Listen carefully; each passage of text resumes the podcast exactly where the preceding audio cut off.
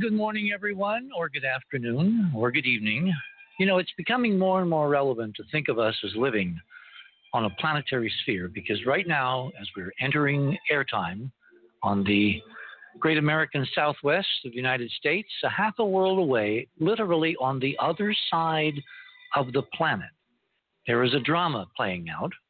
They are attempting now the second rescue of the second set of kids from that Thailand cave where they've been trapped for something like sixteen days. Last night, as we were just uh, going off the air, I read a story that came across the wire, and I would please ask our our group here to all kind of pay attention to the news wires, the news feeds, and kind of tell me if something exciting is breaking, because last night it broke that they were beginning the rescue, and a few hours later, they had been able to extract four of the boys successfully in diving gear with face masks and respirators. And I mean, uh, it, it's just, it's amazing how uh, these kids have, have come up to uh, an extraordinary level, given the stress they've been under, the lack of food, underground, no lights, no plumbing, no, you know, bugs everywhere. I mean, it's just astonishing that they were able to get four of them out successfully and whisk them off to the hospital. Well, they're now on the second leg, and sometime during the show, we may get news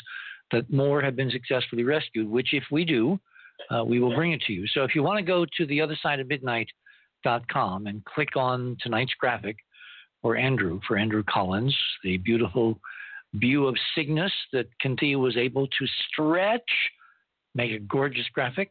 Anyway, click on that. That will take you to tonight's page for Sunday night, June, June, July eighth. And if you scroll down under my items in radio with pictures, you'll see the boys have been successfully pulled from the cave. That's the first item. The second item is really intriguing because there is a picture of the little mini submarine that apparently Elon Musk and engineers have put together and are in the process of flying to Thailand to rescue whoever needs rescuing in that kind of a conveyance. But apparently, the first four got out successfully with divers, you know, as buddies, uh, swimming all that way. It takes them something between nine and eleven hours. Can you imagine being an eleven-year-old kid, never having dived before, and have to swim underwater in the dark for eleven hours to get home safely? I mean, that's just astonishing. Um, now, all of that route is not water. If you look at the side view that we've been seeing on the news, there are sections that are underwater and there are many sections that are above water. So they obviously bring them through the water parts and then they walk overland or crawl. You know, that's why it takes so long, because you're basically crawling, you know, through a, through a cave. I mean, I, I had a, a sister, my elder sister, who had a boyfriend many, many years ago who was a spelunker. And furthermore, he was handicapped. He was born without, I believe it was his right arm. And he loved diving in caves. He loved going underground. I don't know whether he actually dived underground, whether he actually had to wear respirators and tanks and all that. Um, to me, that's not where I really want to be. So I'm incredibly impressed by the valor and the strength and the capabilities of, of, of these guys, because They're they're just uh, phenomenal. I mean, to be hit with this when they're having a fun afternoon, they were going into these caves to kind of explore after a a, um, a soccer game. It was, you know, kind of a practice match, and one of the kids had a birthday. So I'm not quite sure why that's ringing. Okay, we don't want that to do that. No, no, no, no, no. Oh dear. Whatever can go wrong will go wrong. Um, I'm not quite sure why that came on like that. Anyway, uh, Kentia, if you can call Robert and tell him it's going to be two o'clock, that would be useful. Um, anyway, where was I? So these kids have been under incredible stress for sixteen plus days, and the final stress is simply getting out alive because the oxygen in the cave is getting lower.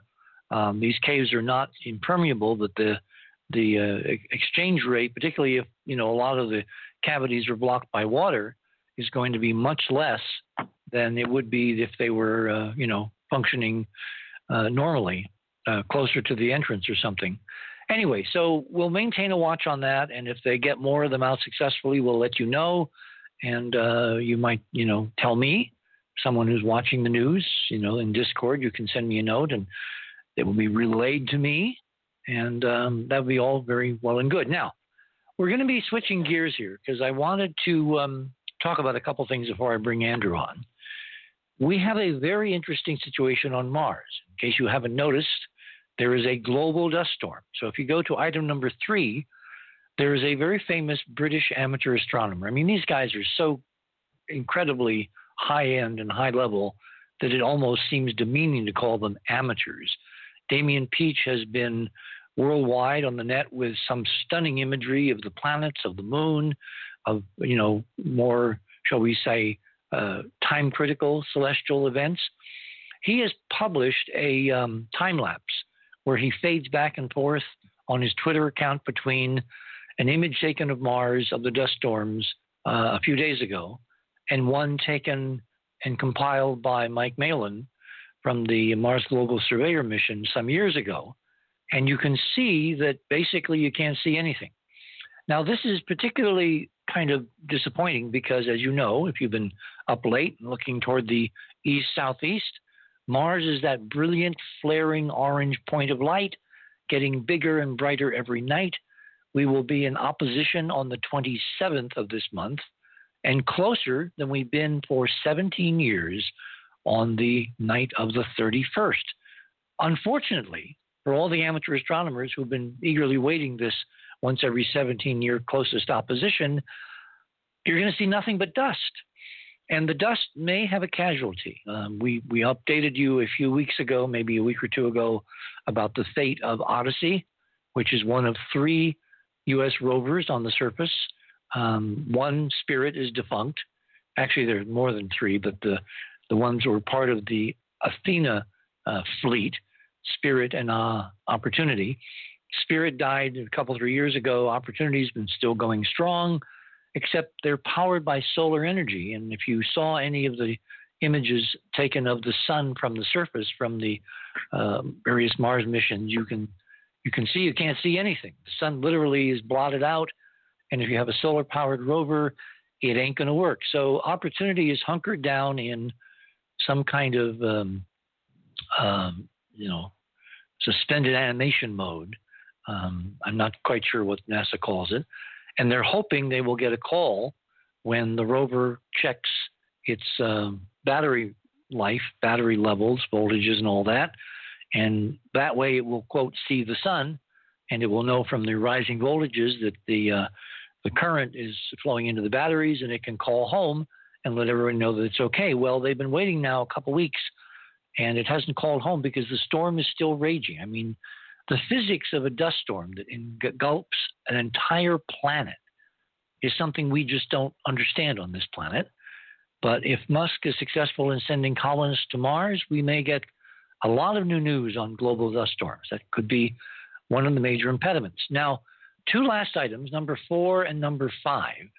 Let's go to number five first. This is two thousand eighteen.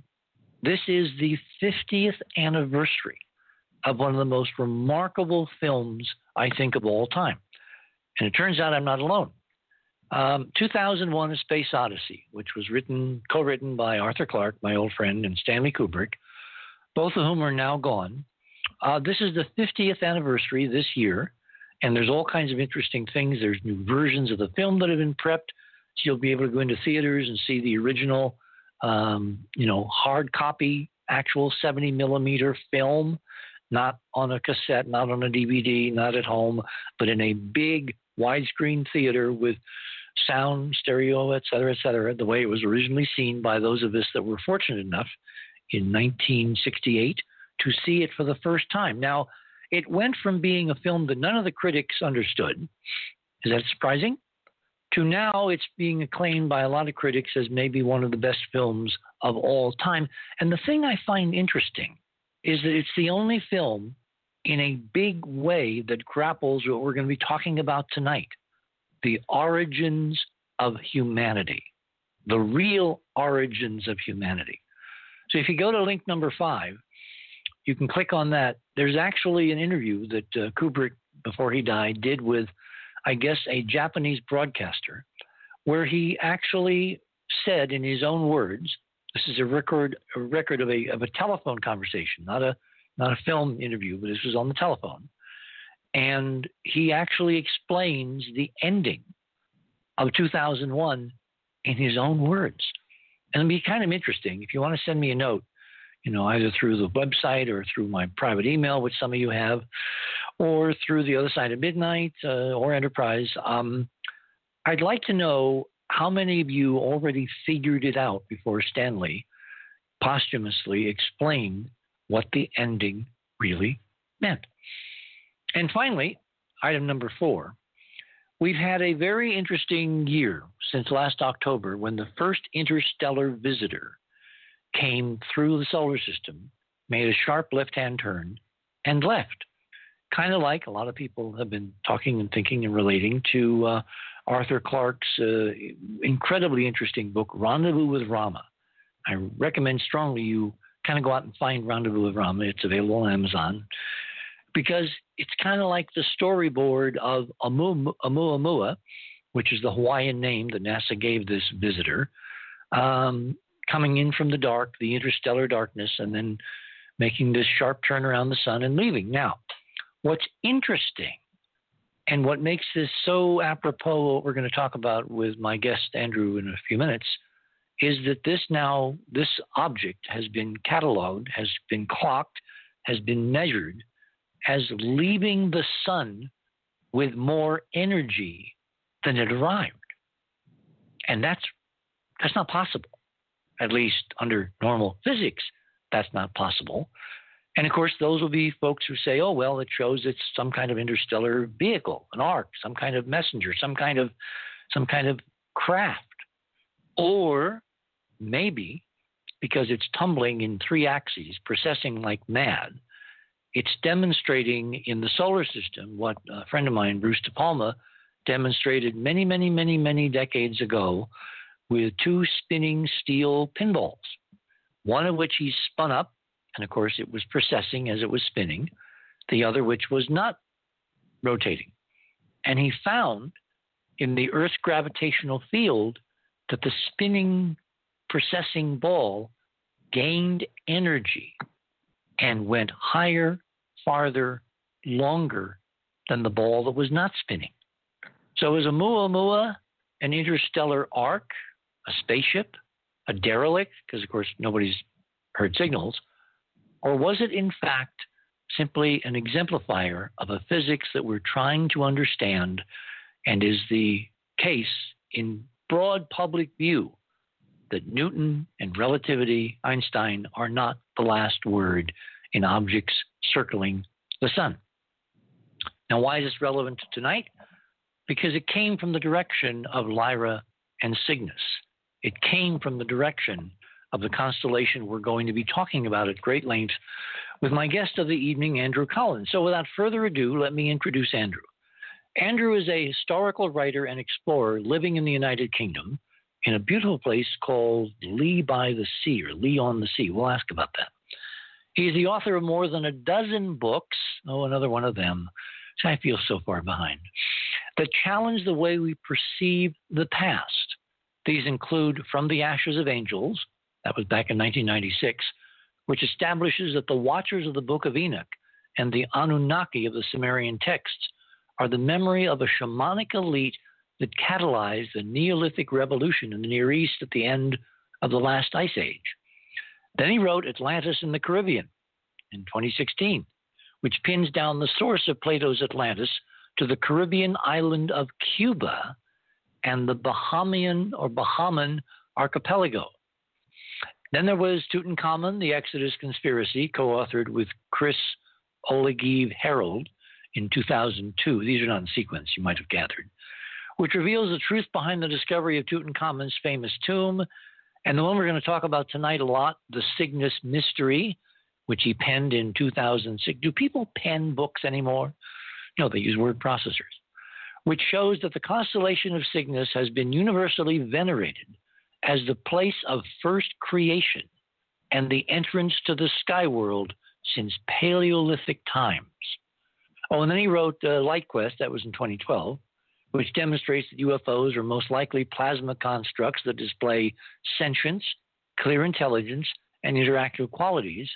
And moreover, these mysterious light forms appear to create multi-dimensional environments and bubble universes that might well be behind the classic missing time experiences associated with U F O encounters. Well, I could go on and on. And he wrote a book about Göbekli Tepe, which we're going to talk about at some length, and many others. If you want to find out everything, just scroll down to the bottom of his page tonight. There is his website, w w w dot andrew collins dot com, and a picture looking very, very um, not exactly writerish. You know, it's more like Indiana Jones meets uh, Sam Spade. Anyway, Andrew Collins, you're on the other side of midnight. Uh, yeah, thanks for that wonderful introduction, and uh, good to be here. It's uh, five, just on five o'clock in the morning, uh, but for some reason I'm actually feeling quite bouncy, so uh, should have a good interview. Well, that's good.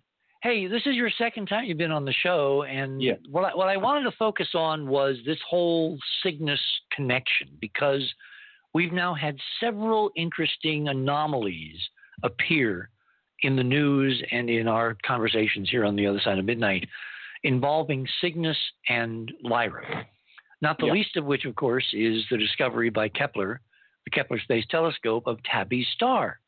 Yeah. And then there is the discussion by my friend um, uh, Chris Knowles that the the Great Seal of the United States of America is actually a clandestine version of Cygnus and Lyra, and the shield and the eagle and all that is part of an arcane mythology and code which points us in the direction of the place where Oumuamua, utterly out of the blue, came from, whisked around the sun, and then disappeared into the darkness. So uh, it just seemed to be time to talk to you about this really remarkable book and the the structures on the ground, the architecture on the ground that was discovered not too too long ago. And I think nineteen ninety-four was the first real excavation of Göbekli Tepe, and the discovery by the archaeologist who did it, whose name escapes me, but you'll remind me, uh, that it was so much more than just another average Middle Eastern tell.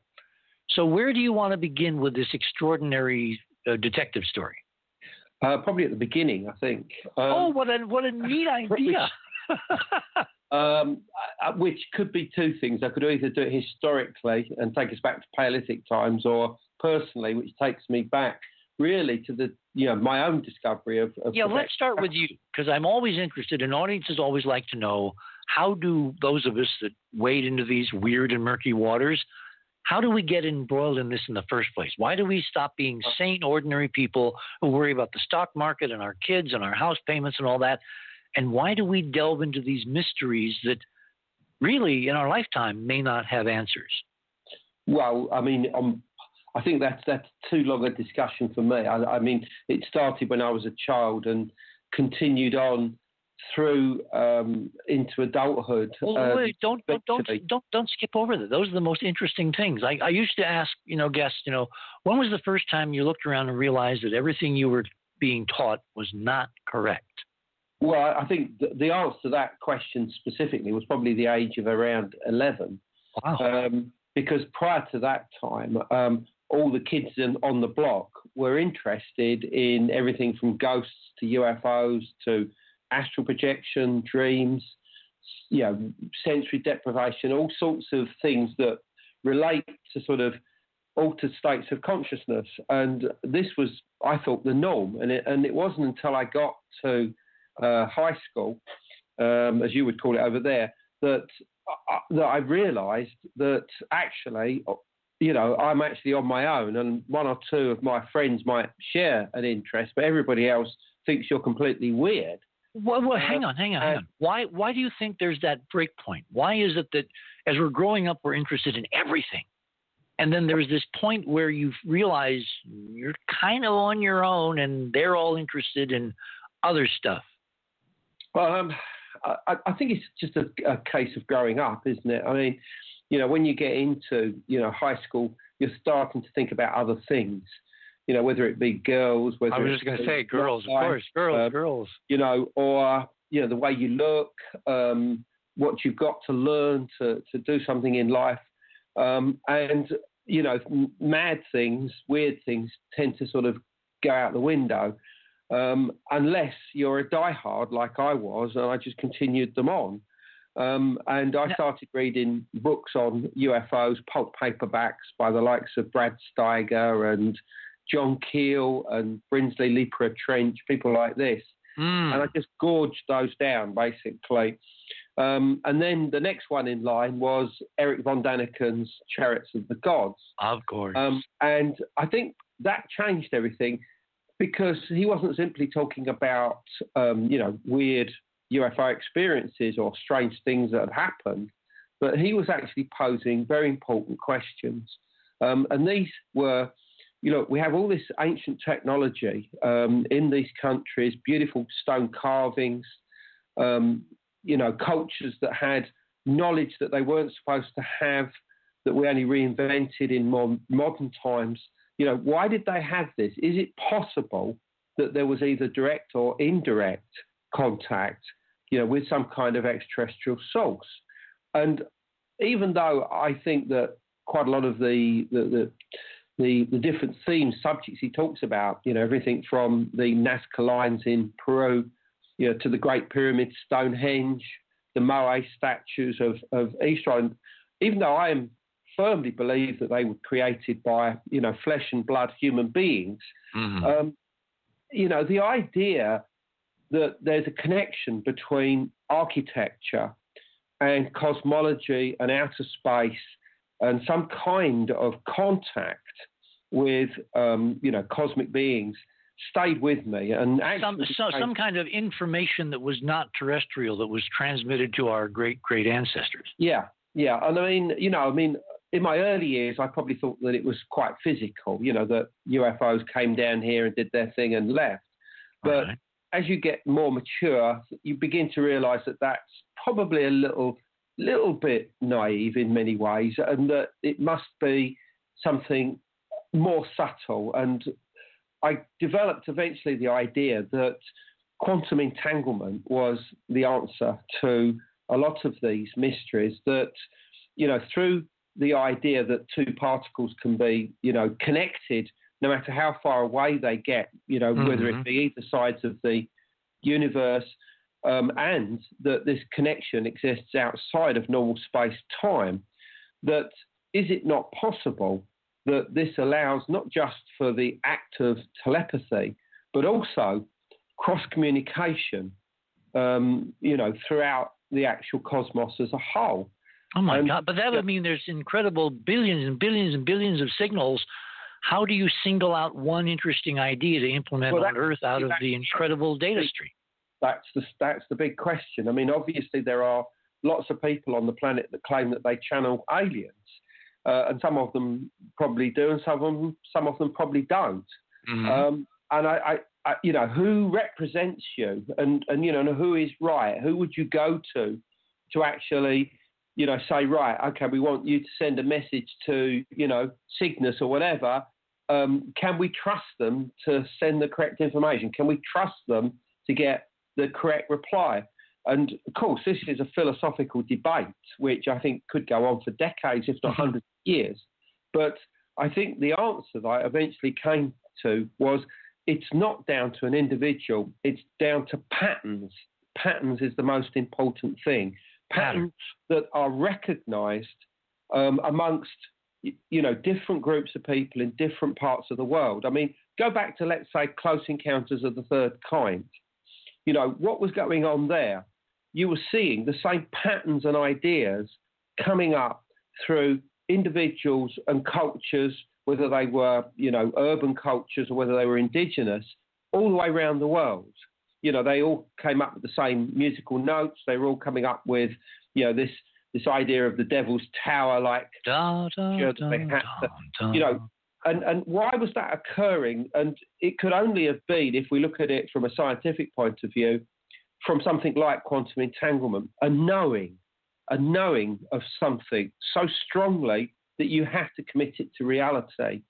Um, and that. Well, wait, that, wait, wait, wait, hang on, hang on, hang on, because because in that film, one of my favorites, by the way, the the the thing that comes out toward the end is that only certain people resonated to this theme, and the implication was they were somehow different, they were special, they were genetically different. They were, in other words, the message wasn't for everybody.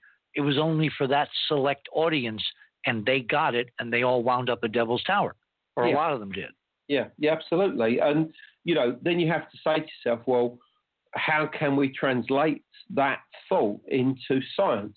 And it's obviously something to do with genetics, ancestry, uh, and the abilities that we inherit, you know, through that ancestry. I mean, quite clearly, you know, not everybody's a super psychic, you know. So let me ask, is a let channeler. Me, yeah, let me ask a couple of questions before yeah. we get into the, the nitty-gritty of that idea, that model, because there's a couple of other possibilities. Did you ever see? I, I really don't know, because I haven't had a chance to, to delve through your incredible writing, and I need to. But do you dismiss the idea that we are not the first? That we're this civilization, this twenty-first century civilization, is heir to unknown ancestors that have extended back tens, if not hundreds of thousands of years, that were high-tech civilizations. And what we're getting is the distillation of their best knowledge, whether it's through physical archives or through some kind of channeling or etheric connection. But in fact, we're not the first, so we're simply borrowing from our great-great-grandmothers on this planet to do these amazing things that appear to be impossible yet to our technology. Like, we can't build the Great Pyramid. There's no way we, twenty-first century technology, can build the damn Great Pyramid. Yeah, I, I mean, I'm hearing what you're saying, and I think the answer is clearly, yes, that's a possibility. But what I want to talk to you tonight about is, you know, another possibility about how we originally gained technology. Uh, not necessarily that, that it was all ours. You know, there is a possibility that some of the knowledge was coming in from outside. But going back to the whole idea of, you know, this cross-communication, you know, the use of, of entanglement, you know, to convey knowledge and information across vast distances of space. Mm-hmm. Um, I mean, it makes sense, really, because, you know, what is the nearest star? Is it, what, three... three light years away? four point three like light years away. Actually, that's slightly that. less, because Proxima Centauri is a little closer than Alpha Centauri, but right. it's, well, around, it's around four light years. Okay. Well, look, that means that if we send a message at the speed of light, it takes four years to reach its destination. Now, however we achieve that doesn't matter at the moment, but that, in theory, is mm-hmm. the, the fastest means that we can do it. And that means that even if that message is received, it takes another four years for the return, you know. So if we say hi, somebody else takes another four years to say, yeah, hi back, basically. And quite clearly the universe is going to have created some kind of shortcut mechanism. Tell you what, hold and, it there. We're at the bottom of the hour. My guest this morning is Andrew Collins, not to be confused with Colin Andrews. Both are friends. Both have extraordinary research and tales to tell. And we've got Andrew Collins to tell his on the other side of midnight tonight. We shall return.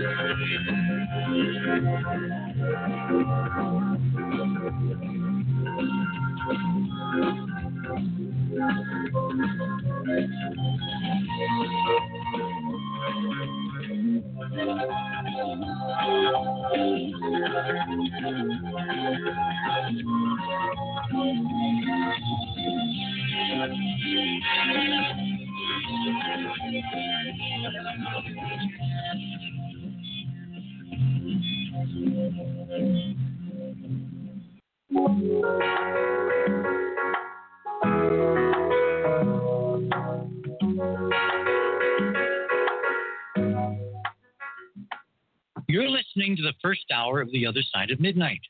Be sure to catch our complete live show every Saturday and Sunday night at nine p.m. Pacific, midnight Eastern, for a full three hours of this kind of exploration. And be sure to visit the other side of midnight dot com as you listen, so you can follow our special Radio with Pictures guest page simultaneously. Kinthea, our hardworking producer, specifically prepares to illustrate the topics discussed each show. Why? Because there is vital additional information on that Radio with Pictures guest page that I assure you will immeasurably enhance your understanding and enjoyment of what our guests are describing. Would you rather listen to a guest talk about NASA images of ancient artifacts on Mars, or simultaneously be able to follow the official NASA images showing you, as you're listening, the ruins? If you'd like to listen at your convenience to all our shows, including our unique Radio with Pictures feature, please visit the other side of midnight dot com and click on the Join Club nineteen point five link in the left-hand column. Okay, what do you get with your Club nineteen point five membership, besides helping the show literally stay on the air? Well, first of all, you will exclusively, this is not available to the general public, enjoy our enhanced and free podcast, courtesy of Chris Bell, automatically downloading all the latest The Other Side of Midnight shows directly to your favorite podcast device, so you can listen when you want to.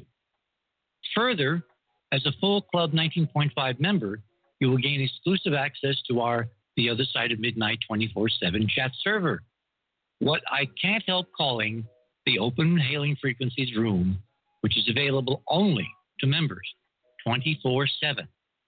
Now, during the show, that's where you will find other nineteen point five members, and sometimes even members of the bridge crew, my guests, and even me, uh, when I have time. Regardless, you can always relay live questions to me during the show by going to the Open Hailing Frequencies Room.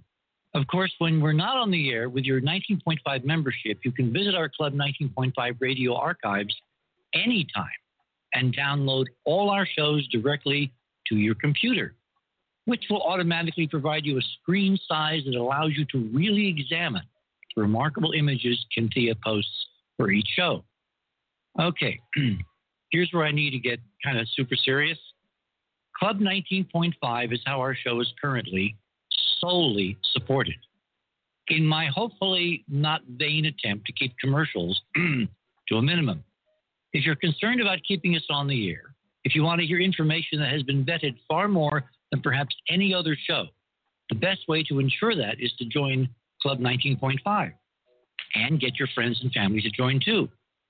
And if you don't know already, when I drop by Open Hailing Frequencies, you can even ask me directly what the ultimate meaning is behind nineteen point five, literally the most exclusive club in the world.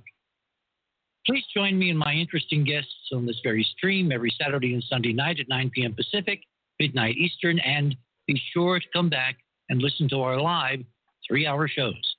Thanks for listening, and now back to the show.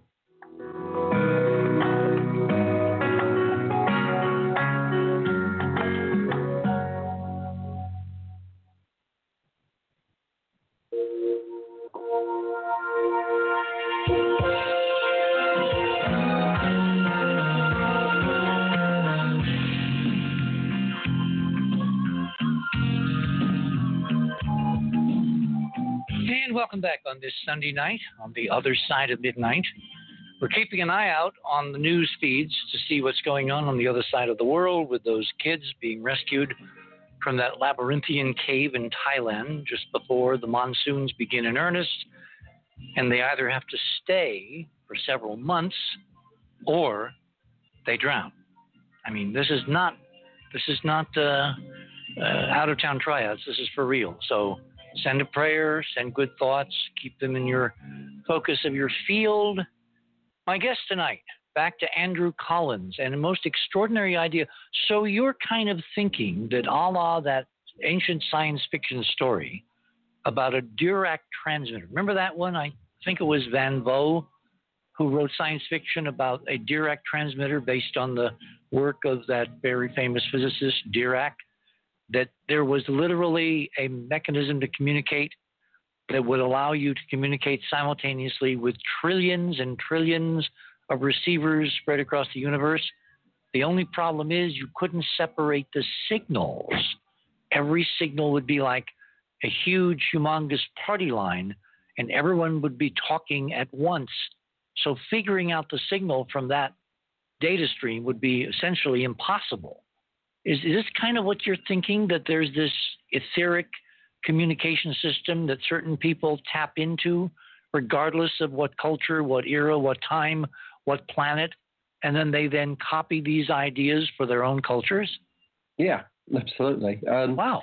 Um, I mean, the way to imagine it is that I don't think it's a case of, you know, individual extraterrestrials sending messages, you know, on a one-off and you picking up, you know, something going on in your mind like picking up a telephone. I don't think it's as simple as that. I, I think that it comes through a system which is beyond time and space. It's on a subatomic level, um, and that it's impacting the brain um, on a very subtle level. And I think that it, it, it's not about receiving an individual, you know, message with, you know, hi, my name is Smurgle and I come from the planet Zog. It's not about that. Mm. It, it's about directed information which is picked up on a collective level by a particular um, population, you know, in our case, the human population.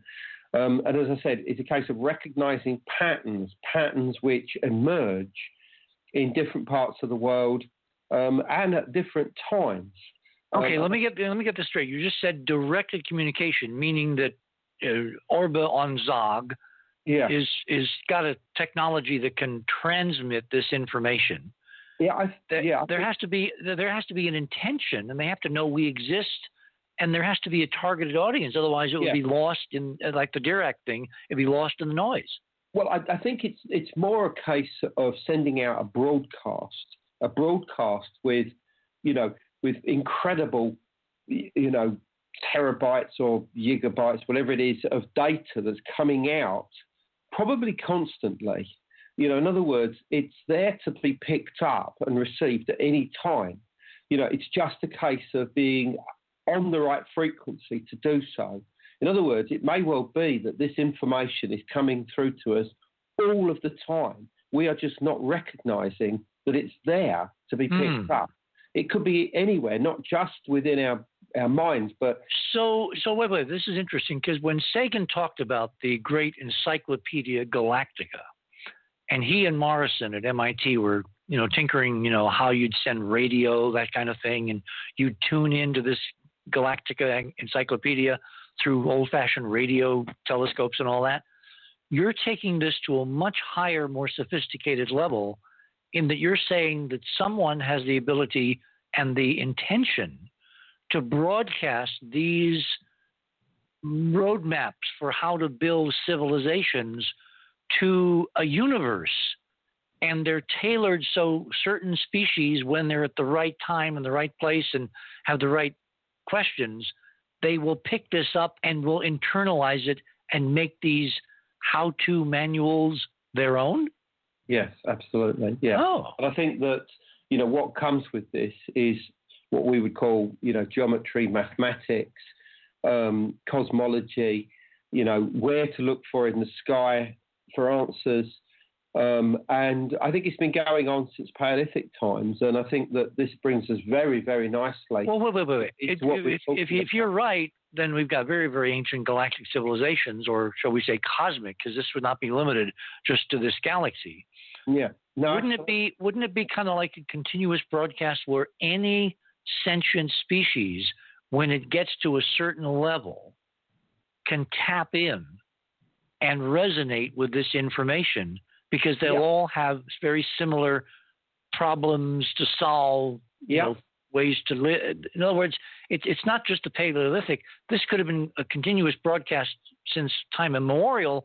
It's just maybe in the Paleolithic, we got smart enough or tuned in enough to tune in and pick up the signal. There you go. That's exactly okay. Sorry. All right. That's exactly it. And, you know, it's like, I mean, we, we talked about Tabby's Star, and I'm sure you've, you've talked oh, about it. Oh, yes. One of my stars. favorite stars these days. And, I mean, you know, just for the, the listener, maybe just a brief introduction. You know, I mean, this star has always been there, obviously, and we've been aware of it. Well, not um, always. It's an F-type main sequence that's several billion years old, yeah, so it's okay, been okay. there I mean, always for a very long time, but in terms of humanity, humanity it's always been. Okay, okay. But, but um, now, I mean, in twenty fifteen, we noticed that the, the Kepler Space Telescope, which had been looking in that direction, in the direction of Cygnus and Lyra, looking for, you know, exoplanets, planets that, that were similar to Earth, Um, had managed to record um, these very strange light um, variations, dips in light from one of the stars it was looking at. And bear in mind yeah. that it was looking at over one hundred fifty thousand stars. And one of those had dipped as much as twenty percent, which is unheard of yeah. for a normal star. Unheard of. Can't I mean, happen. You know, and I mean, it was doing something very strange. And obviously, Uh, it attracted the attention of, of the astronomers be- beyond the, the Kepler mission. Um, and Well, the, the actual computers looking for eclipsing, you know, planets orbiting stars, they, they threw this out because they weren't programmed for the yeah. incredible anomalous light curve. It Correct. took real human beings. It took real citizen scientists right. like, like, like, like you and me to look at the light curve and go, holy cow, what the heck is going on there? Yeah, absolutely. And um, it was uh, put to one of the astronomers, um, Tabitha Boyajian, uh, to try and sort of work out what the hell was going on. Uh, and she did a paper in twenty fifteen uh, that went on, online at that time, was published the following year. Very cute paper with a very cute title. What was the title? Come on. Um, W T F. Uh, where's the W T F, which obviously has, you know, more than one interpretation, but um, the W T F in theory was supposed to be um, the, the where's the flux, the flux. Mm. In other words, where's the light gone uh, yep. in this star? But, you know, I like the fact that it's a, a double entendre as well.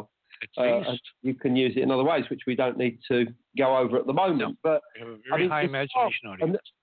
I mean, this, this brought about a lot of focus on this star, even before the publication of, of, of her particular paper.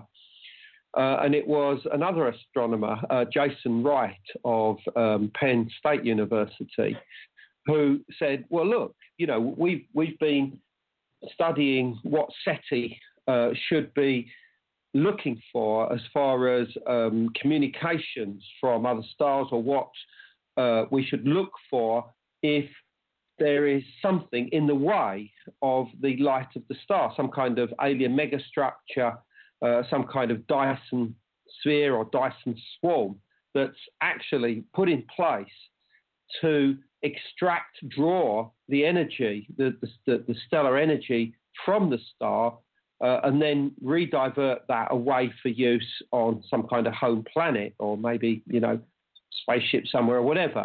Mm-hmm. Uh, and so, of course, this story broke the news in October twenty fifteen. Um, and of course, it, it became, uh, you know, a worldwide viral news story overnight. Um, you know, was there an alien megastructure out there in the Cygnus constellation, um, which is where the star is? I mean, since that time, an awful lot has happened, um, some good and some not so good.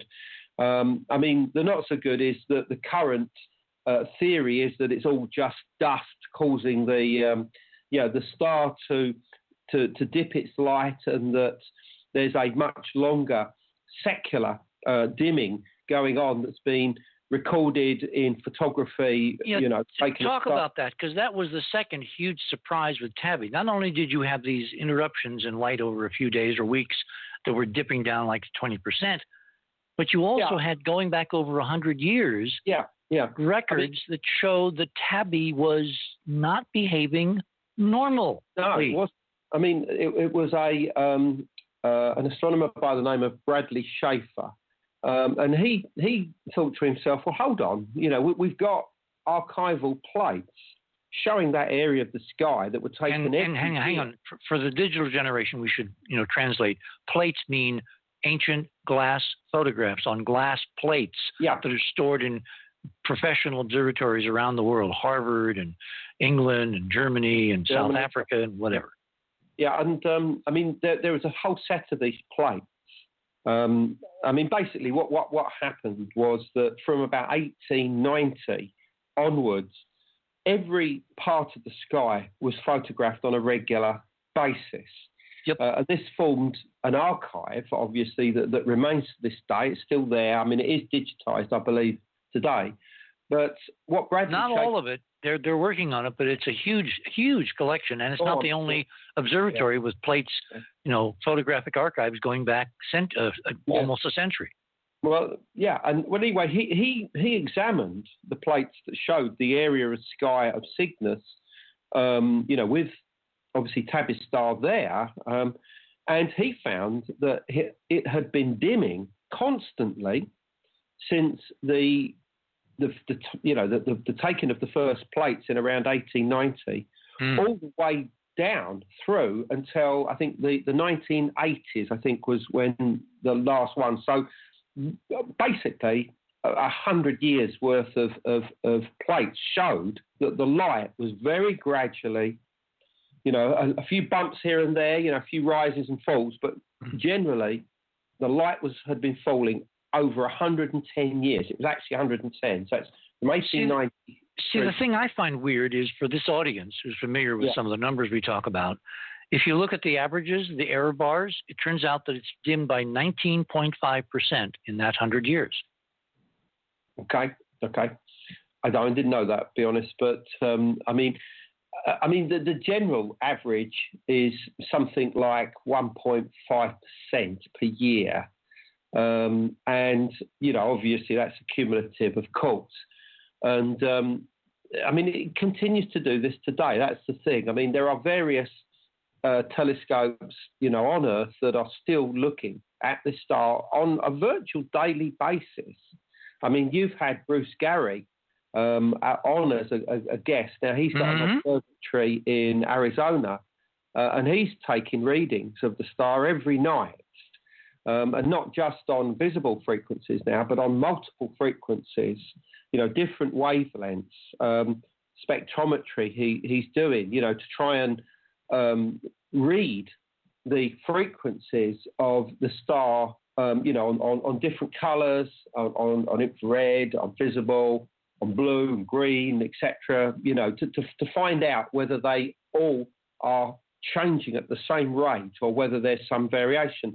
And the importance of this is that this is this tells us whether what's causing the dips, whether they be the short-term dips or the, the long-term secular dips, is physical, you know, as in a solid occulting object, as they call it, mm-hmm. or whether it's nebulous, as in gas or dust. See, or I'm not like so sure that that's exactly what we're seeing. I mean, I, I had this discussion with um, um, Gary uh, Sacco the other night.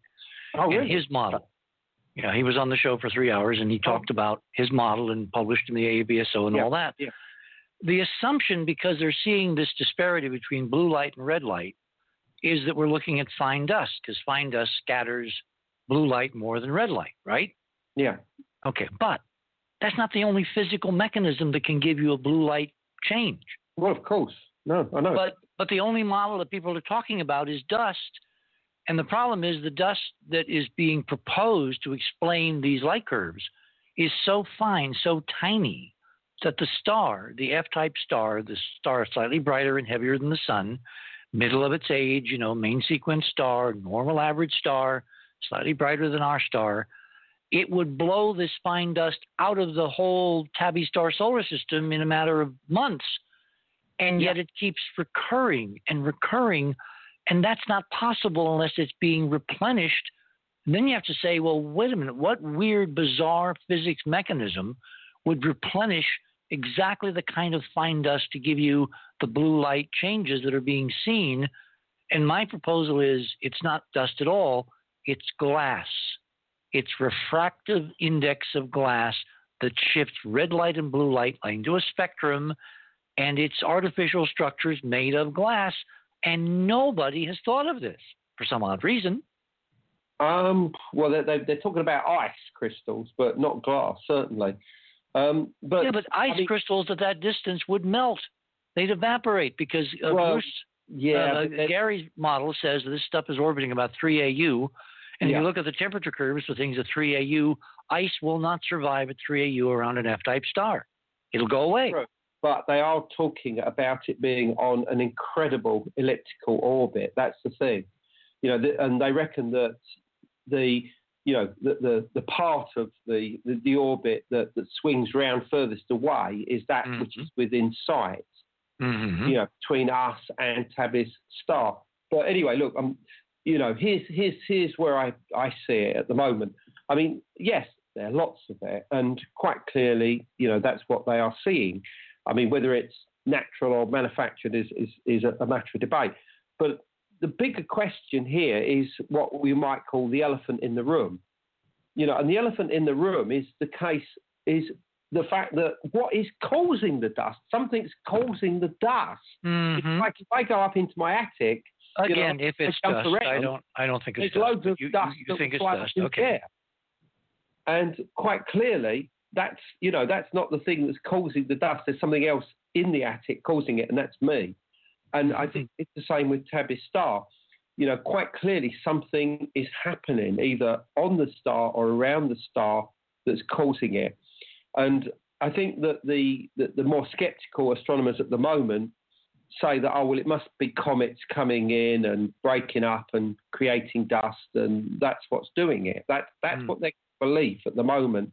Mm-hmm. But I think something more than this. I think the star is in trouble. Um, and the, the, the, the star, which, as you said, is, is a, an F main sequence star, is shedding its mass in, in a manner which normally only occurs to a um, uh, something like a red, um, you know, um, uh, red giant. Uh, the, a normal star going up the evolutionary curve and turning into a red giant, swelling up, getting cooler. That's what yeah, red giants do. Okay, not, not a red. Okay, giant. Well, uh, Andrew, if this is true, how come the damn spectrum is absolutely, I mean, absolutely, absolutely, absolutely normal? Well, there's nothing abnormal about that damn spectrum at all. Zero, zero. That's what makes it so fascinating, because well, the star looks normal. I know, I know, but it's doing strange things, things that it shouldn't be doing. Yeah, but you see, if, if, if, the, if the strange things were coming from the star, you'd expect abnormal spectra from a star in upheaval, a star going energy changes, a star is going through radiative envelope reposition, whatever technical term you want to use. This, to me, when I look at the Tabby story, it says the weirdness is in orbit around the star. The star doesn't even know what's going on around it is going on around it. Well, yeah, I'm not sure about that. I, I, I mean... You know, whatever way you look at it, and particularly if you see some kind of, you know, extraterrestrial intelligence involved, um, you know, whether it be mining, um, you know, the dust, whether it be mining occulting objects, or whether they be uh, mining, you know, the actual, um, you know, energy from the star itself, you know, whether it be the, the, the hydrogen, helium, or even the, the heavy metals um, of the star. Quite clearly, there's something happening with the star that shouldn't be happening. And because it, it's a little bit like, you know, our own sun start, suddenly start doing weird things. It shouldn't do it because it's too young. It's just a normal star, and it's do, and it should not be doing those. That's what's happening with Tabby's Star. And obviously the astronomers explain all this by saying, oh, well, it's just, you know, it's just comets coming in from, you know, the, the, the equivalent of their Oort cloud. And they're just coming in, breaking up. They're causing this dust. And some of the dust is hanging around, and some of it's being well. There uh, is blown, a little, blown. There is a little red dwarf star, which is close to Tabby in the sky, about one point nine five arc seconds. one point nine five again, folks. And it's eight hundred astronomical units away from Tabby. Mm. And at that distance, it could gravitationally perturb a cometary Oort type cloud of little bergy bits into deep swooping orbits around Tabby. So yeah, there is the possibility. The problem is our technology is not adequate to really find out yet. We no, need big uh, space telescopes to yeah. figure this out. Well, I mean, obviously, you know, the, when the James Webb Telescope finally gets launched, then it will see a much prettier picture of a, of Tabby's Star, and could help us dramatically. But I think it has been put back to, what is it, twenty? twenty twenty, is it? It's now, it, it's like it's like fusion. It's always just, you know, around the corner, tomorrow. Yeah. yeah. It reminds me well, of that line from I, I Alice mean, in Wonderland. You know, you know the, the, the, other, the, other important, the other important thing about Tabby's Star is that um, as myself and um, the uh, technical engineer Rodney Hale have worked out, and we published two papers on this that are up online, is that the dips in light seem to be following certain sequences of mathematical pattern. Yes. Uh, and I, quite clearly, this is something that Gary Sacco has also realised, and, and Gary does know about work. We've had a, a certain amount of communication as well. Um, and this was something... You know, your ears must have been burning, because we were talking about your paper just the other night. And the thing is, Andrew, the mathematical ma- patterns you're finding, and that one other author who was on a blog and with an anonymous name and all that, and I hate that, because if you if you haven't done good idea, you should stand with your own name and yeah. publish it, not some pseudonym. Two separate groups, your group, you know, you and, and, and Hale, yeah. and this other guy, Michael, have both figured out mathematical patterns in the Tabby light curves that are equilateral, that is tetrahedral messaging. Yeah. And that is, that's impossible unless we're dealing with intelligence. The universe yeah, doesn't do this naturally. So mm. to me, the dust thing is a canard, because people are not being imaginative enough to realize that glass, big things made of glass, remember the moon is half glass, so glass in space is a major construction material, which, by the way, is twenty times stronger than steel. You knew that, right? Glass formed in a vacuum is incredibly high tensile strength. Yep. If, okay. if, if you're a bunch of aliens wanting to build something big around a star, you'd build it out of glass for all kinds of reasons. And when you look at it from far away, the glass will refract light differently from an solid occultation. It'll give you that blue scattering look, but it's not dust, it's glass. Mm. And somebody somewhere is going to figure out a way to test this idea. And Bruce Gary said to me the other night, he says, well, damn it, why don't you do it? And I said, well, in my copious spare time, maybe I just will. Oh, okay. I mean, you know, I'll, I'll be honest, I've not heard that theory before, but I shall certainly discuss it with a few people. Talk talk uh, about it with your friend, Mister Yeah, Hale, because yeah, Mister Hale I, could do I, the I, mathematics I, yeah. in, in, in, in, in half an hour and tell me if I'm nuts. Yeah. No, seriously. Well, yeah, hold on. It's still nearly, it's still not even six o'clock in the morning here. Let's work this out. Um, I would okay, I would but, wait till after nine to call him. Anyway, okay. so back to well, back to Tabby, because Tabby, yeah. see, to me, this set of coincidences, which is building, as I said in my opening, we've got Tabby now, something really solid, mysterious in the direction of Cygnus.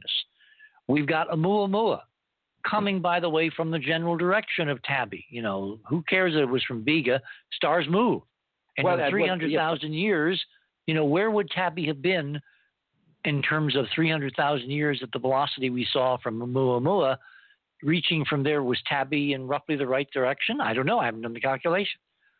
Then we've got your work connecting humanity, Homo sapiens, with some incredibly ancient archetypal longing for the direction of Cygnus, and the coincidences are piling up. And I don't like coincidences. Well, exactly. Uh, and there are more, because just this week, um, a neutron star in the constellation of Cygnus that goes under the name of Cygnus X three, which I've written about extensively. Oh, my oh. God. It's um, doing something? Oh, my God, yeah. I mean, it, it, hold it there, hold it there. We're at the top of the hour. I can't miss this break. Otherwise, Cynthia will kill me. And I don't want to be killed. There's too much interesting stuff coming about. My guest this morning is Andrew Collins. We're talking about Tabby and potential terrestrial connections. Who are we really? What's going on in the direction of Cygnus? You're on the other side of midnight. My name is Richard C. Hoagland, and we shall return.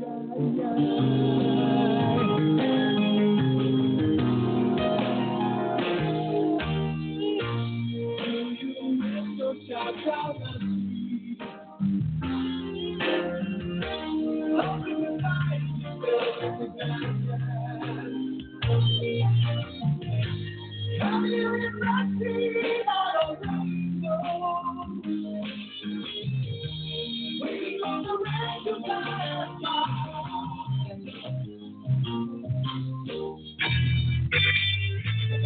other side of midnight dot com. continue to listen to Richard C. Hoagland and his fascinating guests. Join Club nineteen point five to get access to exclusive member benefits. Listen to past episodes anytime on any device. Search the archives of over one hundred eighty episodes. Membership costs nine dollars and ninety-five cents a month, thirty-three cents a day. Support the broadcaster to provide you with the most interesting conversation available. Talk radio at the cutting edge of science and thought. The other side of midnight dot com.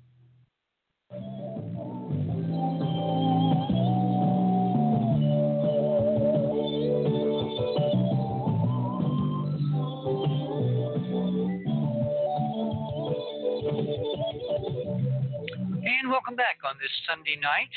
Let me turn that down and turn that up, and there you can hear me. My guest this morning is Andrew Collins, and we're ranging really far afield, but it's my gut instinct, and I've been at this a little while, so I kind of trust my instincts, that there's something bizarre in Cygnus and Lyra that we're trying to be told about. Someone's trying to send us a message, up to and including maybe a physical thing, a Oumuamua, that came zipping out of the dark in that direction, went around the sun, and left with more energy than it arrived. Now, if that's not a message, I don't know what could be. So, Andrew, pick it up there, please. Okay, well, I think I better take it back one as far as Cygnus X three. Okay. Because, I mean, going back to the nineteen eighties, there were a number of underground particle facilities that were working on the idea of proton decay. They were trying to record the decay of this subatomic particle called the proton, obviously. Well, no, yeah, I mean, that's basically what they were doing. Yeah, one of the fundamental classical yeah, uh, nuclear yeah, particles. Yeah. And, protons, and, electrons, and neutrons. And neutrons break down, yeah. So you've got protons and electrons, hadrons and leptons and all that stuff. Yeah, so. yeah they, they, they were trying to do this. I mean, you know, I, I suppose um, it was like a sort of um, a proto form of the, the particle accelerator um, facilities that, that we have today, like CERN and whatever. But anyway, for them to achieve the results that they wanted, they had to either do it inside mountains or deep underground within, you know, old mine shafts. And the reason for this was that it would stop any stray cosmic rays reaching the experiments and messing up the results, okay? Because, you know, that's what cosmic rays generally do. They, they they mess up the results of, of very fine experiments on a subatomic level, um, which is obviously why CERN, for instance, is, is deep underground itself. But what they found was that they were getting this interference of these particles inbound from somewhere that were rising and falling on a cycle of four point eight hours. Mm. And it, it didn't take them very long to realize. So wait a minute, hang on, hang on. The, the, the cosmic rays coming from space appear to be modulated with yeah. a period of four point eight hours. Yeah. Okay. Yeah. And it didn't take them long to work out where they were coming from. Um, and this was a astronomical object called Cygnus X three, very clearly in the Cygnus uh, constellation. Mm. Uh, and it's actually uh, around twenty-six thousand uh, light years away. And it consists really of, that far away? Yeah, yeah, yeah. And it wow. consists of a um, uh, of what appears to be a neutron star. Um, and some have suggested that it's a um, a black hole. Um, it could even be a strange star, you know, made of, of, of you know strange particles or something like that, as predict, predicted as well. Yeah, some folks are talking and, about quark and stars it, it, and things it like that. It spins round this Um, object called a Wolf-Rayet uh, Rayet Wolf, star, a Wolf-Rayet star, W F star, and you know drawing its energy from there, and you know sucking it in, taking it in, um, and they're in this constant motion together, and it, and it produces this four point eight hour cycle. But the thing about Cygnus X three is that it's not just you know, cosmic rays that are coming from it. There is gamma ray bursts. There's X-rays that, that are, are recorded down here as well, and also massive radio flares. And these occur every couple of years. Um, it will go dormant for a period, and then it will burst back into life. Mm-hmm. And that's occurred actually this week. You know, we've had a massive burst from Cygnus X three, the first since, I think, April twenty seventeen, has just occurred. So why is all this important? Well, the, the fact is that these cosmic rays that come from um, Cygnus X three are unique. They're the only ones, with one other possible exception, that are so powerful that not only are they able to come directly from source without being affected by any um, stellar uh, magnetic radiation, you know, out there in space, you know, or by the sun's radiation or any other field, but to hit us directly, which means they're probably not charged, they're probably neutral uh, particles, um, and to pass through the atmosphere, pass through solid matter down to a depth of something like two to three hundred meters before finally breaking up and creating secondary particles called muons, which mm. are these that are actually re- being recorded by this particle facility. So uh, is the solar system in a some kind of beam, directed yes, beam yes, of these of these high energy particles coming yes, from Cygnus X three? Yeah. I mean, basically, what's happening is the reason why they are, you know, hitting us um, so strongly is because one of the gun barrels of the star, you know, one of its relativistic jets, you know, these massive jets of plasma that, that, that are ejected along the line of the axis of the star, right, um, for anything up to sort of five to ten light years. Uh, you know, I mean, it's uh, ridiculous how powerful and how large these these jets can be. One of them's pointing directly towards our solar system, um, and it's projecting these gamma rays, cosmic rays, X-rays so strongly, which that we are able to register them in the way that we are. Now, so we're so we're looking at the uh, Cygnus X three system basically pole on. We're looking down on the North Pole yeah, or up at the yeah, South Pole. Yeah, yeah. Now, here's the thing. Carl Sagan, in his book The Cosmic Connection, um, which I think came out originally, I'm going to say about nineteen seventy-two. Is that about right? seventy-three. Okay. Um, he proposes in there that human evolution um, is affected, mutations occur through the cosmic rays inbound from neutron stars. Now, he doesn't actually name any specific star, but he, he suggested in there very strongly that mutations occur, jumps in evolution, you know, when cosmic rays pass through our body, um, perhaps, you know, during the time of reproduction, you know, within eggs, sperm, uh, and that this causes um, a mutation to occur in subsequent generations. Sometimes it's for good, sometimes it's for, it's for bad, uh, and that this has been occurring for hundreds of thousands of years. Um, now, bearing that in mind, let's go back to these unique cosmic rays that are coming from Cygnus X three. They're, by the way, they're, they're so unique, so strange, that they were actually even given their own name. They were called cygnets, mm. you know, almost as if they, like they were a, a particle in their own right. Um, here's the thing. Rays pass through us all the time. I mean, neutrin, uh, neutrinos, other types of cosmic rays, you know, they pass through our bodies. They don't affect us, and they don't mutate us. We don't, you know, have three heads. That, you know, you know, every time our, our mother gives birth, or and, you know, a woman gives birth, or whatever, it doesn't happen. It's only on very special occasions, you know, within human evolution, that mutations occur that that, that thrust us onto the, the next level, if you like. But deep underground, if these particles are reaching down to that level, and they are among the only cosmic rays that reach down there, you're dealing with a different type of particle. One that, when it creates these secondary muons, is something equally different, something that could affect our bodies in a different way.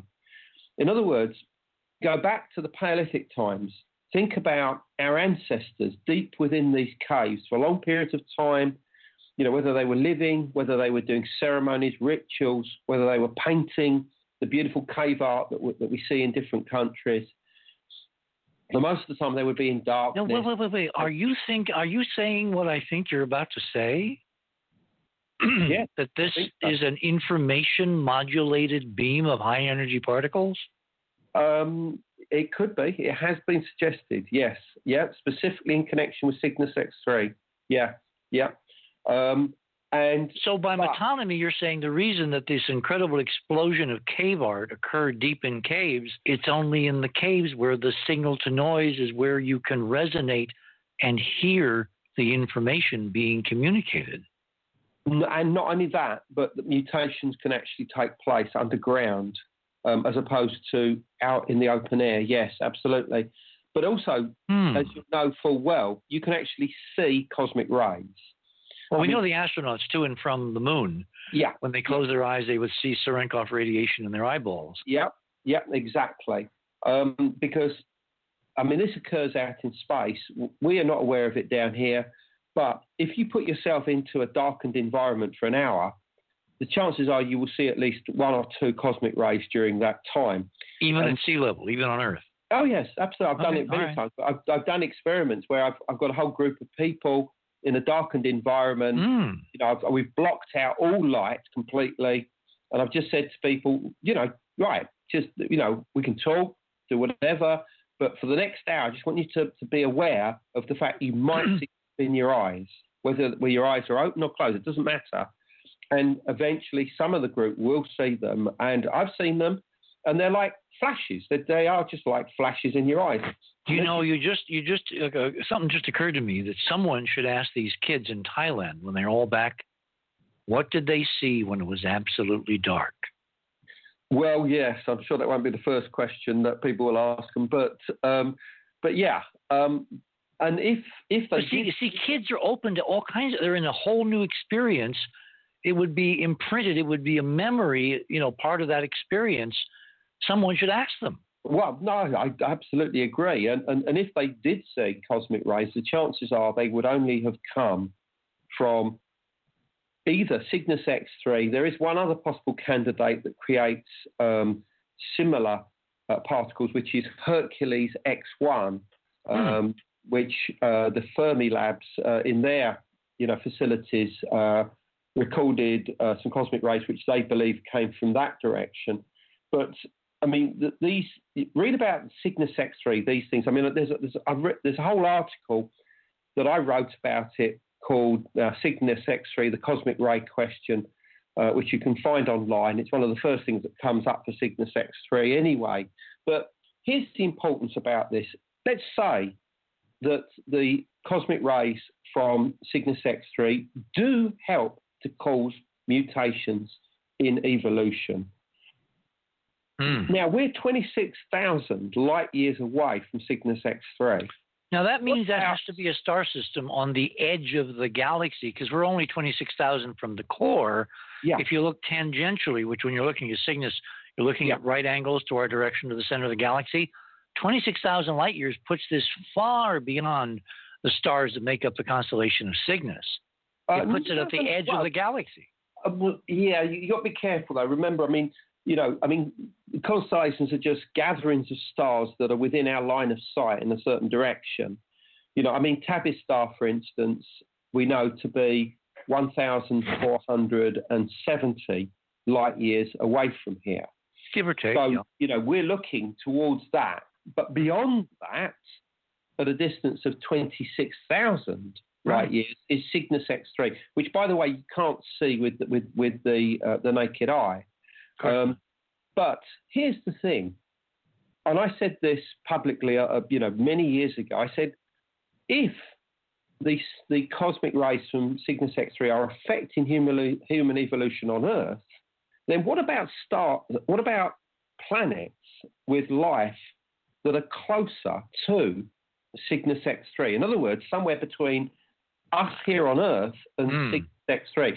Surely they would get a higher dosage of uh, cosmic rays, and it would evolve them far quicker than it would do life on Earth. Should we not be looking? Yeah, unless it killed them. I mean, it's, at some point, it, the radiation will not evolve anything. It'll just fry it. True, true. But quite clearly, you know, in the same way that you have habit- habitable zones of, you know, of solar systems, mm-hmm. you know, quite clearly there are habitable zones, you know, where uh, X-ray, uh, sorry, uh, cosmic rays will also be beneficial as opposed to completely destructive. And it may well be that Tabby's Star and the vicinity of Tabby's Star is within that that zone, if you like, where the cosmic rays... Well, how far away is Cygnus X one in terms of direction? How many degrees from Tabby? Um, not very far at all. It's X three, by the way. X one is a black hole, um, which was the subject of a bet between Stephen Hawking and um, you know, one of his colleagues about whether it was or wasn't a black hole. Mm-hmm. Uh, and um, he said it wasn't. He lost the bet. Um, I think it was supposed to be a, something like uh, the, the prize was a year subscription to Playboy or something, if I remember rightly, some weird Cambridge in joke or something. Exactly, then, yes. But what I'm trying to say is Cygnus X three... But see, if, if, it's, if, if, if Cygnus X three is too far away from Tabby in terms of line of sight, angular di- you know, dimension... But it's not. It, It it's could not. be out of the. How do we know? Do we know how no, wide the beam is? We know this because it's within our line of sight. Anyway, I mean, we look if we look towards um, Cygnus X three, the direction of it, just off within funnel, if you like, the the, mm-hmm. the, the angle that's created by the projecting right. of the cosmic rays. Tabby's Star is within that, no problem at all. Uh, in fact, the scattering from um, the the jet, the relative the, the relativistic jet of Cygnus X three, is considered to be something like ten, uh, ten degrees. Okay. Uh, so it's quite wide. Um, you know, in other words, the scattering, if it's going to affect us, it's definitely going to be affecting um, you know, Tabby's Star as so well. So let me see if I get this straight. You're saying that this Cygnus X three is emitting radiation in a beam from the north yeah. or the south pole yeah. of, of, of the heavy stars. That beam is intersecting the Earth. It's causing mutations. Yeah. It's powerful enough to be detected hundreds of feet underground, maybe yeah. even half a mile. Anything closer, any star system with planets developing life closer within the beam, like Tabby, would be experiencing more radiation, therefore more uh, uh, mutations. Yeah. Therefore, it might develop intelligence quicker than on Earth, even though the star is heavier and evolves faster. Yes, absolutely. Okay. That's exactly what I'm saying. And as I said, I said this publicly on several occasions, you know, in the past. Remember, I wrote a book called The, the, the Cygnus Mystery, of which the The main solution in there was human evolution was being affected by the cosmic rays from Cygnus X three. Cygnus X three. Okay, uh, now there, now these these this beam is being modulated. You say in four point eight hours. Yes, yeah, which is exactly five times a day, by the way. So it's exactly five times a day. So you divide it into twenty-four. Yeah, it's exactly five one fifth of. Okay. Yeah. yeah. That's interesting. Uh, yes, it is. Very interesting. Yeah. When you say exact, I mean, how exact is it? Well, exactly. I mean, look, work it out. Have you got a calculator? Well, when you say it's four point eight hours, is it four point eight or four point seven nine five three seven? That well, kind of thing. It is four point eight, yeah. Um, I mean, you, you, occasionally you'll see it mentioned as four point seven nine, but I mean, mm. there's no, you know, the, I mean, yeah, I mean, I'm just trying to work it out now, for instance, times five. There you go, twenty-four. Carry four. The one. twenty-four, there you go. So, uh, it, yeah, I mean, but anyway, that's that's neither here nor there. I mean, um, it's it's affecting us. It's coming. It's in waves of four point eight hours. Ah, and the other important thing is that those waves obviously increase and fall based upon the proximity of Cygnus in the sky. Now, that's the other important thing that was noted. By the way, I mean, you know, all this is not some new age talk here. I mean, all of these were papers that were done in the nineteen eighties about mm-hmm. Cygnus X three. And I mean, there is so much talk about this. I mean, there's uh, you you might know uh, there was a guy called uh, Michael Telling not Tellinger um, uh, sorry oh, oh uh, um, a, a guy that wrote a book called um, Space-Time Transients. Persinger Michael Persinger. Mm-hmm. Um, he did a lot of work trying to understand what U F Os were. Um, you know, he believed, similar to what I did, that they were like these multi-dimensional, you know, plasma constructs that affected people's through their, you know, through electromagnetic fields and stuff like this. Well, he wrote a book called uh, Space-Time Transients uh, with a guy called um, Ghislaine. Uh, and, um, I mean, he, he's Canadian. And he, in this book, talks about Cygnus X three and shows patterns between the bursts of activity on the radio, uh, you know, the, the radio flares of, of, of Cygnus X three, which we know are accompanied by gamma ray bursts and X-ray bursts and cosmic ray bursts, and activity of Earth changes such as earthquakes, volcanoes, um, really stuff like that. He found real correlations? Yes, he did. Yeah, and he wrote this in this book called Space-Time Transients, which if you haven't got, by the way, on your bookshelf, it's a wonderful, wonderful. Yeah, do you, very, you, if you can send Kintia a link, we'll put that up on your page for tonight for the archives, yeah, for the Club nineteen point five. Yeah, yeah, that would yeah. be a very important book to read in the context of this conversation. It's an incredibly important book. His name is Michael Persinger, huh? Yeah, Persinger. Yeah, I mean, you know, he's probably most famous for, for constructing like these weird helmets that, um, you know, that, that put these electromagnetic energies into people's brains that cause them to see visions of aliens and stuff like that. You've probably heard of this. I mean, I know there was an experiment at Harvard where someone tried to do that. I didn't know. Well, that, that's probably him. Ah. That's probably Michael Persinger. Okay. Yeah, I mean, uh, you know, he's a very clever, very interesting guy. I think he's Canadian.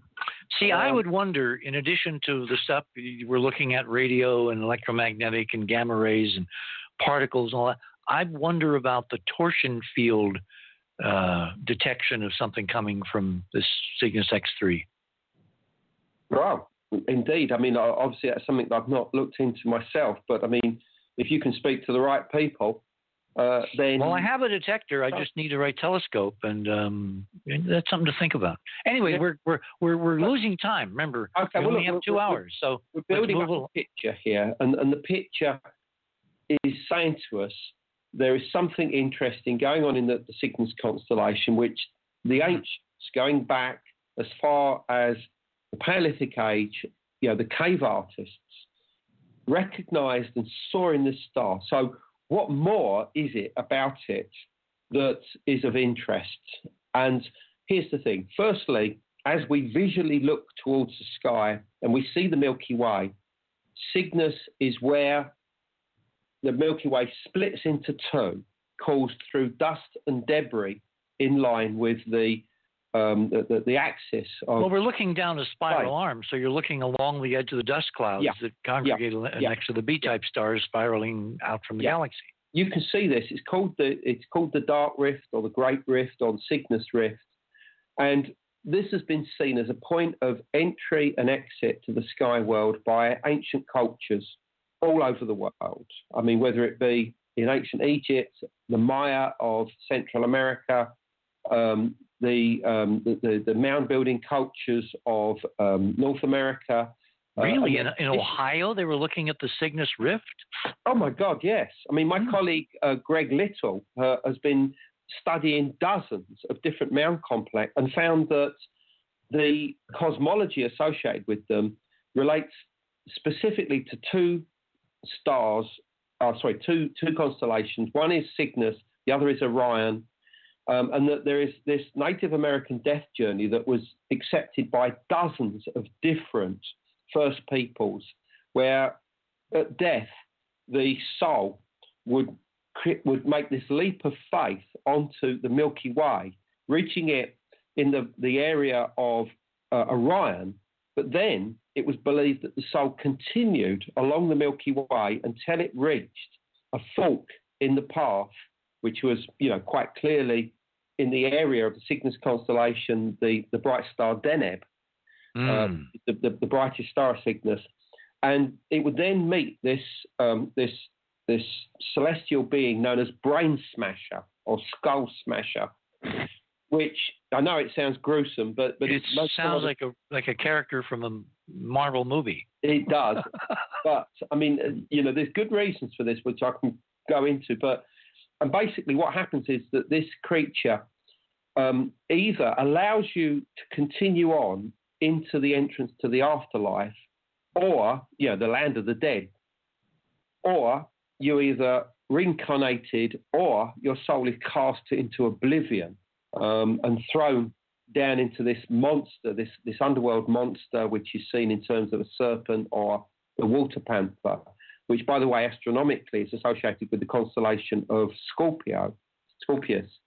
But it's quite clear that, that in Native American tradition, going back thousands of years, that the entrance to the sky world was in the proximity of the star Deneb in Cygnus. And again, this is not, you know, me saying this. There are academic papers and books that have come out only in the past ten years that state this very, very clearly. A lot of intriguing coincidences with Cygnus. Well, it, it, it's more, I mean, we talk about Göbekli Tepe. I mean, Göbekli Tepe, when I first went there in two thousand four, which was just a few years after the excavations had, had begun.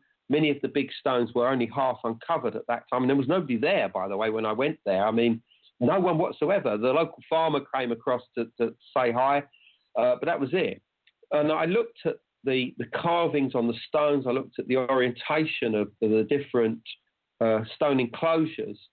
And I thought, what, what, what, are, what do they mean? I mean, you know, I mean, it was almost like an alien mind had created this. It was so mm. different to anything that I'd ever seen in Egypt or Western Asia. And and the one thing that I realized from the, the word go is that they seem to be looking towards the north. Um, and not precisely the north, but just to the west of north, so north-northwest.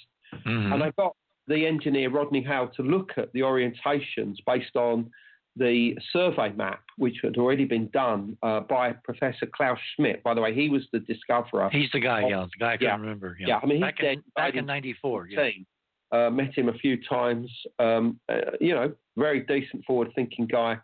And um, and what we found was that all of these stone enclosures, the oldest ones and most impressive and sophisticated, were all pointing towards the same thing, and that was the setting of the star Deneb in the constellation of Cygnus. And that was really my first introduction to Cygnus and, and why it was so important to the ancient mindset. And it was that that set me on a course of trying to understand, you know, why? Why why this star? And, and I found that it was there in many um, megalithic structures around the world, including those in, um, in England, you know, places like Avebury, Uh, various stone circles.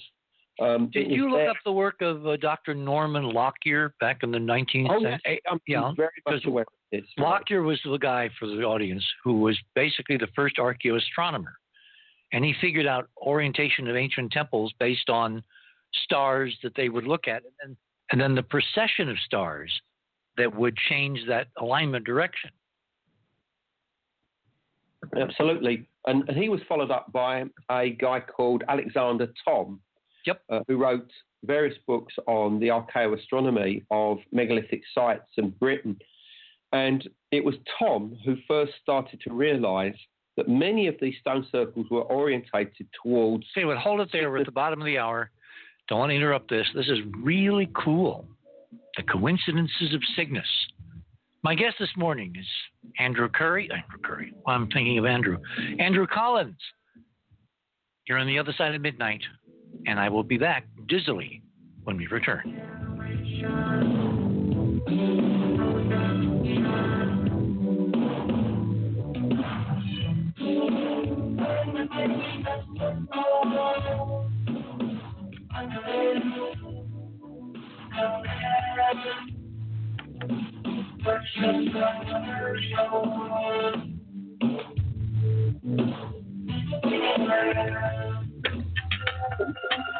The other side of midnight dot com.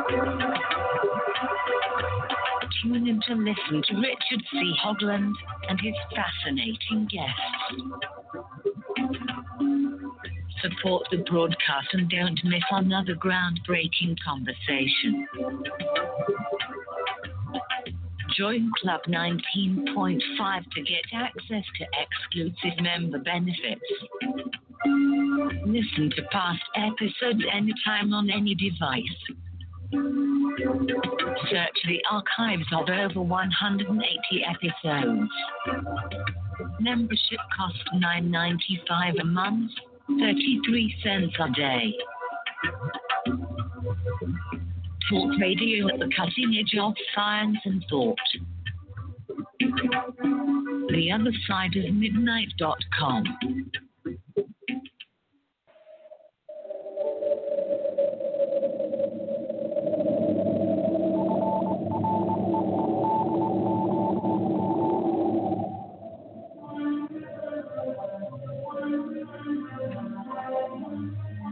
Welcome back on this Sunday night to the other side of midnight.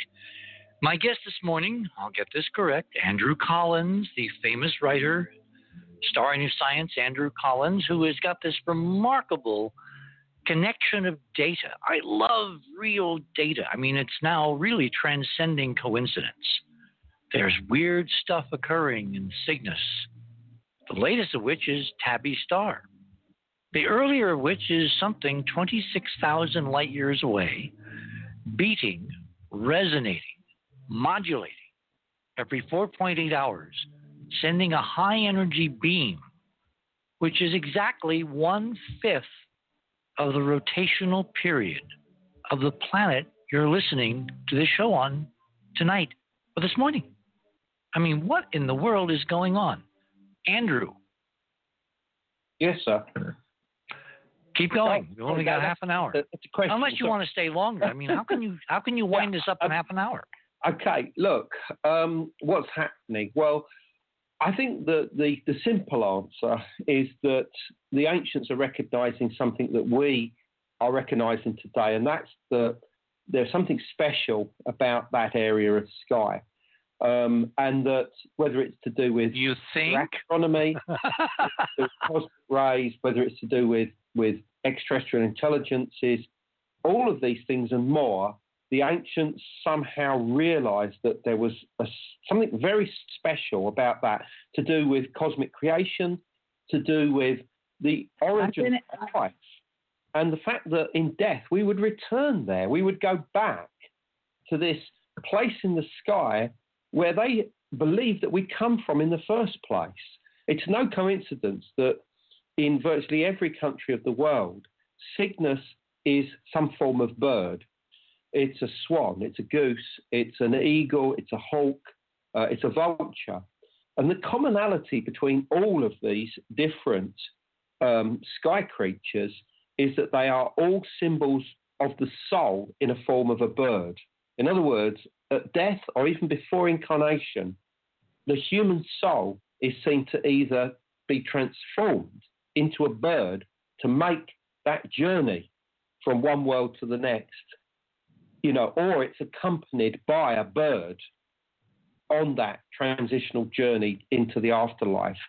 So that cannot be coincidence. I mean, the swan, for instance, you know, the swan would seem to have been a primary symbol of the soul and its transformation into the afterlife for at least twenty-four thousand years.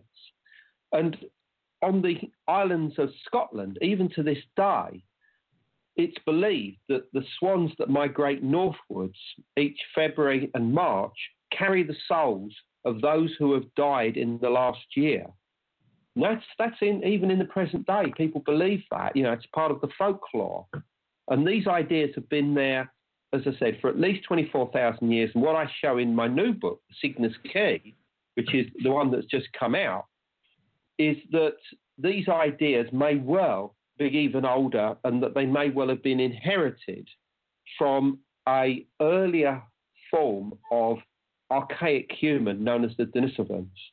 Um, and these were a population that occupied most of the Eurasian continent, but particularly from central into eastern and southern Asia from around eight hundred thousand years ago down to about forty thousand years ago when we first turned up in the area. And this evidence has come from human fossil remains found in a, a place called the Denisova Cave um, in Siberia uh, that has also revealed the most extraordinary evidence of high technology going back at least sixty to seventy thousand years ago, including something which is known today as the Denisovan bracelet, which your, your listeners need to check this out. I mean, just type it in and look at the Denisovan bracelet. It's a most beautiful, fashioned, um, bangle-like uh, piece of jewelry. Okay, we of- need to then direct people to go to the other side of midnight dot com, click on uh, the graphic for uh, Andrew tonight, yeah. Cygnus there in the sky. That will take you to the guest page, to Andrew's page. Scroll down to Andrew Collins items and radio with pictures, and it's one, two, it's the third item. This Denisova, it's gorgeous. Yeah. My God, it's gorgeous. Yeah, and, and I mean, it, it shows evidence of soaring, advanced polishing, but most importantly, drilling. There's a hole oh, in it yes. that, that's drilled so with, with such a fast speed rate that it's comparable to a modern-day drill. Now, how do we know that? Because of the feed rate. You you can actually look with the microscope at how fast... So wait, wait, wait, wait, wait. In, in, in, in, in, in that hole that we're seeing in the middle of the bracelet, you're yeah. saying that in the hole going through the bracelet, there are little grooves, That's like on a like like like on a screw. Yep. And by looking at the angle, the slope of the grooves, you can tell how fast the drill was pushed through the material to make yep. the hole, and exactly. it's incredibly fast by yes. contemporary standards. There you go. Exactly. And um, you know, the same kind of drilling was found by uh, oh, he's a friend of mine in Ohio. I can't uh, Chris Chris um, Dunn. Uh, Christopher Dunn, yes. Yeah. Published in Analog back in the eighties. That's there right. were drill holes. If you look at the spirals, he got a feed rate because he's a, he's, a, he's a machinist. He knows how to yeah. drill holes in big things. He said the feed rate was like ten to one hundred times better than any contemporary technology back in the eighties. Yep, yep, yep. Well, I mean, you know, Chris... So, wait, wait, uh, Andrew, you just answered my question at the top of the show. Do you think there were more sophisticated, higher-level technical cultures on Earth before us? And this bracelet is another example. Yes. Yes is the answer. Okay. But, I mean, the Denisovans, here's a few who facts. Were the, who were the Den, Den, I've almost oh. never heard of the Denisovans. Well, you're going to hear a lot more about them. I mean, we didn't even know they existed until twenty ten. Let's point this out. Um Here's, here's just a few simple facts. Firstly, they would seem to have been extremely large, uh, possibly as, as tall as, as seven, seven and a half feet. So you can even describe them as giants. They were very, uh, if you can imagine some of the largest wrestlers, you know, of the W W E, uh, that's the sort of frame that we think that the, the, the, at least some of the Denisovans were. That's point one. Secondly, um, evidence of... Um, Of, of bone needles being found uh, in the Denisova Cave on the same level as Denisovans suggests that they were wearing tailored clothing as much okay, as... Okay, hang on, hang on. Where were these people? If we only heard about them in two thousand ten, where did anthropologists, archaeologists find their remains? And where do they live? And what do they eat? And what kind of culture? And what other stuff? And, I mean... This is so new that even I've only heard the name once or twice. Yeah, well, okay, the, just just the, the pronunciation is Denisovans. That's the correct pronunciation. I mean, okay. you hear people say Denisovans and stuff like this, but that, right. that's not the correct way. And the reading. Name comes from where their archaeology yeah, was found? It's, it, it's a cave called the, the, the Denisova Cave, or sorry, the Denisova Cave. And where um, is it? It's in southern Siberia. It's very close. It's in Russia, but it's very okay. close to the border with Kazakhstan, China, and Mongolia. Oh. Um, and it's in the Altai Mountains.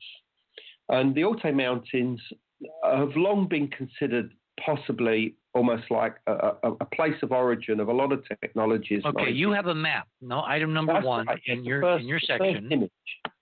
Yep. Yeah, you ha- have a look at that. And oh, there's there's the, there's there's the Denisova Cave. Yeah. Okay. Wow. Wow. Go ahead. it's um, yeah, I mean, it's a very interesting area. But what's more important is that, I mean, the, the Denisovans would seem possibly also to have, have been riding around on horses. Um, there's evidence of, of D N A, horse D N A, and also horse bones from the cave.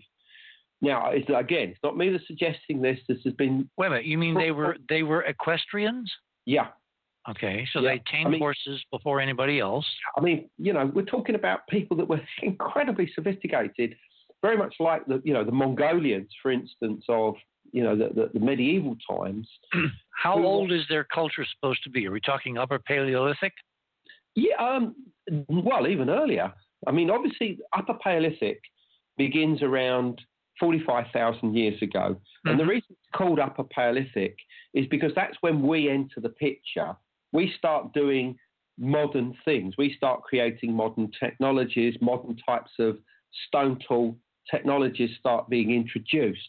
Um, and those are carried all the way forward to the Neolithic times. Um, and so that and is when don't we... Don't forget the art. Don't forget that incredible art in the French caves. Well, in, absolutely. The, the, the art as well. Okay, one, one thing, Andrew. Uh, Robert, yeah. you have to mute. Thank you. Sorry? I'm sorry, I'm talking to Robert Morningstar. So continue, please. Yeah.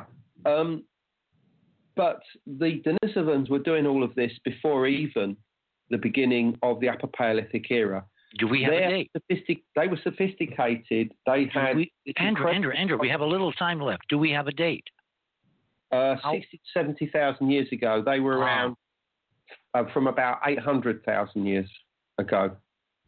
Wait a minute. We now have remains from eight hundred thousand years identified with this culture? No, no, no, no. No, no. The the, the, the, the D N A genetic evidence tells us that, that they were around eight hundred thousand years ago. The actual archaeological remains that are coming out date to roughly between forty and seventy thousand years ago. That's a huge spread. We also know that they they they interbred with modern humans and that many current human populations, particularly in Eastern and Southern Asia, carry the ancestry of Denisovans today, and that there are many genes that have been passed on to modern populations. So but, were they Homo sapiens or were they Neanderthal? Uh, they were none. They, they were completely separate. I mean, they were related to the Denis- the, uh, the Neanderthals. They're related to us, but they're something entirely different. They're an extinct human population that we've only just found out existed. But I must state this, this is really important to state this, is that what the genome, they sequenced the genome of the Denisovan in, Denisovans in twenty ten. And what they found is that their mindset could be different to ours because they have genes relating to autism that may have given them a different perspective on the world. And once that is introduced, we're into a oh whole different ballgame.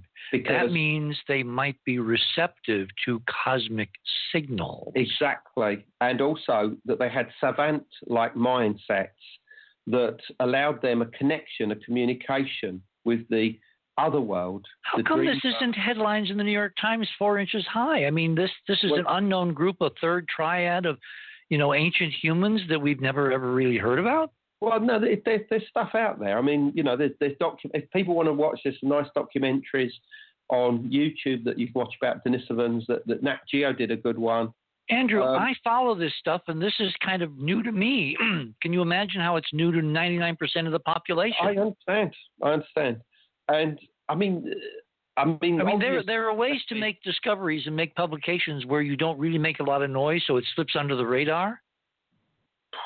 Wow, I mean, it's out there, it's out there. But we've been onto them, you know. I say myself and the people I work with since at least about twenty twelve, twenty thirteen, and okay. we we realised immediately how important they were. I mean, they're the key to answers to everything from the Anunnaki to the Watchers to the Nephilim. Human angels. I mean, all the stuff I've been writing about for years. Well, they could about... be our ancestors who came back to Earth from Mars. Well, it's possible. I mean, but because they're big, they're yeah, they're I mean, giants.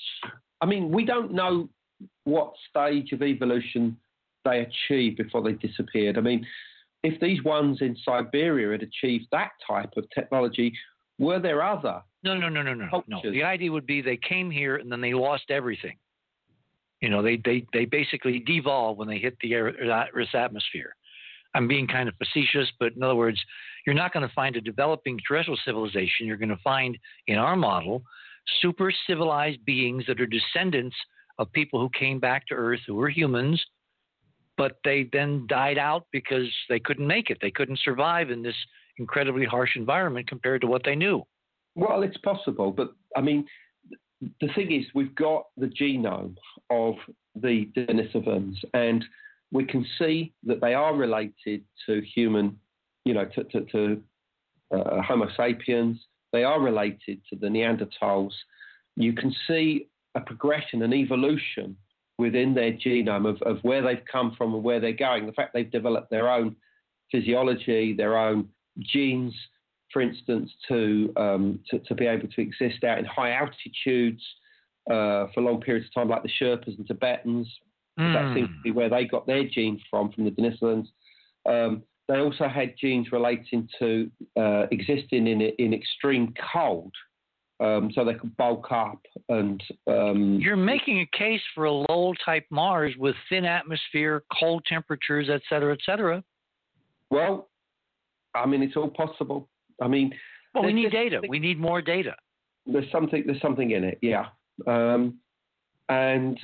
Yeah, it, it's fascinating stuff. I mean, people are interested, as I said, um, your new book's The Cygnus Key. And the reason why it's called The Cygnus Key is not simply because of what we've been talking about, but it seems as if the Denisovans gifted us ideas in civilization and cosmology around forty-five thousand years ago, you know, when they were essentially dying out, quite literally, and that they their legacy involved this knowledge to do with Cygnus, relating not just to do with cosmologies, but also cyclic time um, and the importance of a cosmic origin in the stars actually came from the Denisovans. This is what I say. And the, they So very- their own history, their own folklore, their own oral histories say, look to the heavens because that's where we came from. Yes. Okay. Yeah, All yeah. right, we're on the same page here. Yeah, but also because the Denisovans were so large and could be considered to be giants, we have to start thinking about the giant skeletons that are found in yeah. many of the mounds. I proposed in twenty fourteen that these were Denisovan hybrids that had survived through to at least the first millennium B C and were there as the elite within the so-called Adena culture. Um, this work that I was doing with my colleague, uh, Greg Little, who, by the way, I've, I've just finished and we've just submitted a new book that's going to be called Denisovan Dawn, which is almost a part two of our work. Wait a minute. Denisovans. Denisovan, what's the second word? Denisovan Dawn. Dawn, Dawn, Dawn. Okay, like right. Rising Sun. Okay, and, great name, yeah. great title. And this is all going to be about the influence of the Denisovans in North America, you know, and, and how... The, the American Genesis came about. No, wait, wait. That's a huge leap. They're found in Russia, southern Russia, and you now got them in North America? How'd they yeah, get here? Yes, yeah. There's many um, Native American First Peoples who have Denisovan D N A. Um, and these same peoples talk about these pre-existing uh, groups of, of individuals that existed even before they came along, known as the Thunder People. Uh, and the Thunder People were said to be giant birds who could shapeshift into human form um, and to uh, create families. Um, uh, and they would do this by removing their feather coats. And quite clearly, we're talking about shamans here. And I think that the Thunder People is a memory of the last of the Denisovan hybrids um, and that these Denisovan hybrids were of extreme stature, possibly seven feet, seven and a half feet tall, and that they eventually end up becoming the the elite groups that were in control of the Adena culture during the first millennia B C. And it's their bones, their skeletons that are found in the Native American mounds all the way across the United States. Hmm. I mean, this is such. You tell us how to get the book. We have it listed on The Other Side of Midnight. It's in your um, section. Well, the, uh, there, the there, there, there are three books called, there. It's called The Cygnus Key, the, uh, and the subtitle is the the Denisovan. Sorry, the, yeah, the Denis the, the Denisovan Legacy, Göbekli Tepe, and the Birth of Egypt. Uh, it's available from Amazon or Barnes and Noble uh, or any online bookstore, or you might even get it in your Books A Million or whatever it is that you have in the local mail. Uh, there are copies around. Cygnus Key, wow. Cygnus Key. I mean, again, what are the odds that we have Tabby winking at us? And I, and you are positing a connection between Earth and Cygnus and some kind of conscious link. I mean, to me, the simplest would be visitors, ancient ancestors, the ancestors of the Denisovans, perchance, stopping by way of Mars before they get here. Well, I go back to what I said in the earlier part of the, the program, and that's, I think it's through consciousness. I think it, it's a, it's through deep knowing, uh, you know, that if any communications are coming to us. Now, see, the problem, Andrew, with that model is it's very, very, very hard to prove. You know, well, you can speculate, but what's our, you know, you've got great genetic data. You've got a genetic tracing here, which is wonderful. But proving that the, the connection of information is not by physical transmission, but through some cosmic consciousness link, that's going to be damn hard to prove. Mm, no, no. How? I mean, the, the, the genetic science is there. The archaeology is there. Um, I mean, this is mainstream stuff. This is this is this is where it's going, I think, at the moment. And um, I, no, I don't think there's anything here that within the next ten, twenty years will not be confirmed. Well, but how do you confirm physically a non-material transmission? Yeah, that's a good one. Um, as, as I said, I think a lot of it's to do with patterns. I don't think that you can look towards any one individual and say, well, they're in communication with, with an extraterrestrial intelligence from Cygnus. I, I, I don't think it works like that. It's, it's not just about a one-to-one communication. It's about patterns of communication that, you know, if everybody starts looking in the same area of the sky and starts orientating their monuments to the same spot, that pattern is important. You know, if everybody starts building pyramids around the world, that's a pattern. And, we, we, you know, and if everybody starts putting the same cosmic numbers, the same mathematics, the same geometry, that's a pattern. You know, and these patterns, you know, build on top of each other, and you have to start saying, where do they come from? How do we get this knowledge? And I think that what myself and some of my colleagues, people like Robert Bouval, you know, I know he's thinking along similar lines, um, is that, you know, this is... So Robert thinks that it's non-material transmission of information. Yes, he does. I mean, I mean, quite clearly he, he doesn't, you know, look towards Cygnus. He's looking towards Orion. See, see to me, but, and I, I, I, we don't have a lot of time, so I want to get some ideas on the. Can you stay past the top of the hour? Because we got to hit Göbekli Tepe. To me, yes, Göbekli yes, Tepe is, is, is, is, is, is the key. So you can stay. Yeah, yeah. Super. Fantastic. Okay. The key here is to try to reconstruct the thread of evidence, the chain of evidence. You're making extraordinary claims, and you know, Carl, extraordinary claims yes. demand extraordinary evidence and all that. I think at Göbekli Tepe, we got something that's not, you know, airy-fairy. It's real. It's solid. It's stunningly different.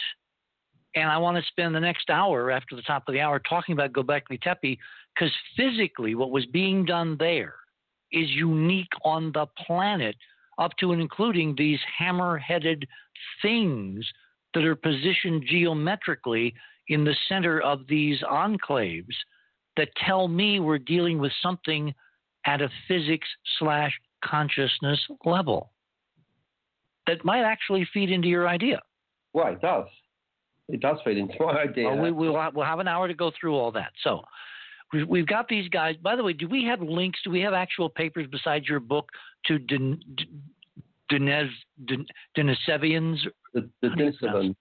Just the, the, the simplest way of saying it is Denisovans. Denisovans? Yeah, yeah. Okay. Denisovans. That, that's the correct way.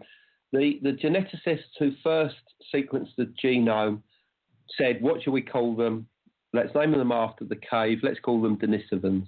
That's okay. that's so that's what they called them. Okay, so we got these people suddenly appearing, or not suddenly. You say genetically they can be traced back eight hundred some thousand years. Yeah. But there's no extant culture. I mean, there's no cities or temples or mounds or. Well, know. I mean, these these people were advanced. They probably had their own houses, their own buildings. All the myths and legends of the giants of the area of the Altai Mountains talk about them creating the first irrigation channels, the first bridges, the first stone houses, the first this, the first that, the first music, by the way, as well. Um, and I think that they were constructing, um, you know, dwellings, houses as early as sixty to seventy thousand years ago. But these were probably built on the side of mountains. They, for some reason, would seem to have favoured very high altitudes. And if this is sounding so eerily like they came from a place where there was little air and they had to live inside. Uh, it's possible. It's possible. Well, think of it. Yeah. What you're describing are people that aren't happy with sea level on Earth, right? Yeah. Well, I mean, we can't say that all Denisovans were, were living at high levels, but this is certainly the genome of the what they call the, the Altaic. You know, Denisovan. Okay. And now, we, uh, we've got on your section, we've got four more items, I think. Yeah. Um, four pendants. We've got um, tablets. Yeah. We've got well, – let's go through as much as we can till the top of the hour. Okay. And then we'll pick up on Göbekli Tepe, which is a gold mine of something. So right. let's start with number four after the pendant. Right. You okay. say the swan well, look, pendant yeah. Malta. Yeah, I mean – These these swan pendants have been found extensively. I mean, there's at least fifteen of them discovered at this site called Malta, um, M A L apostrophe T A. And this is on the Angara River, um, just to the west of this huge inland sea known as Lake Baikal. And this settlement is very advanced. It goes back at least twenty-four thousand years. And the archaeologists that found these pendants associate them not only with the earliest forms of animism and shamanism in Siberia, but say they represent the idea of the soul taking the form of a bird, in this case a swan, to reach an afterlife that's associated with the directionality of the swans migrating north and south each year. Um, and the, at least five of these pendants were all found deliberately orientated north-south to show mm. directionality. Um, and in other words, what we've got here is the earliest evidence of the idea that the soul either transforms into or was a, a bird before its incarnation, and that it then travels somewhere to enter into a land of the dead or a sky world or an afterlife in the form of a bird. And this is something that's very common amongst many shamanic cultures, particularly in Central Asia, particularly in Siberia, even to this day. And we find it amongst civilizations like in Egypt, obviously the Bar. Okay, and the hold car. it, hold it there. We're at the top of the hour. This is a great tease for Göbekli Tepe. Yeah, you're on the other side of midnight. My guest this morning is Andrew Collins, and we're talking about a whole new species of humans, humanoids. Where do they come from? They like to live at high altitudes and inside mountains. I mean, this is very curious. You're on the other side of midnight. My name is Richard C. Hoagland, and we shall return.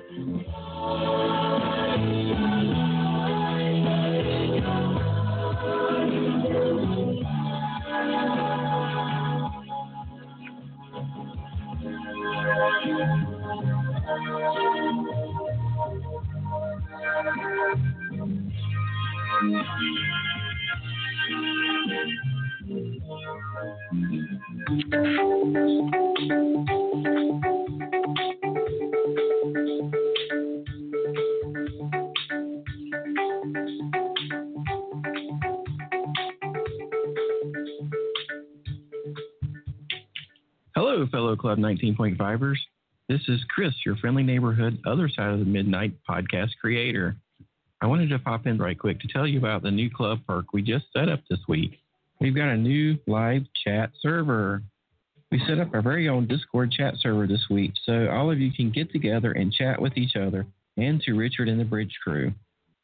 What I hope you will enjoy and take advantage of is the fact that now you will be able to ask your questions of the guest during the live show if you don't want to call in. I know I've had a question or two in the past, and well, if I made it up to the two a.m. hour, I just didn't want to be on the radio since I was shy. So we have a chat channel just for guest questions. And if you find it hard to stay up at all for the show, but have a question you would like asked, then go ahead and post it to the channel. Questions will be read out to the guest for you, so you will get your answer as time permits. You're welcome to join the chat server at any time. To find the link to the server, please go to the other side of midnight dot com and click on the Club nineteen point five Member Benefits link in the left column. Be sure to log in first. You'll find the link to the chat server information page there. It's important that you follow the directions on that page, so I'll be able to get you into the Club nineteen point five group as soon as possible. The only Club nineteen point five members have access to your special chat channels, so I will be verifying everyone that comes in to be sure you are a member. Otherwise, you'll get stuck in the Red Shirts group, and we all know what happens to the Red Shirts in Star Trek, don't we? So don't be a Red Shirt. The chat server runs on anything. If you're connected to the internet, you can access the chat server. So join us all in the server, and let's get the Other Side of Midnight community together and chat. But wait, you say you are a member of Club nineteen point five? No problem. Click on the Join Club nineteen point five link in the left column on the other side of midnight dot com. And we'll see you there.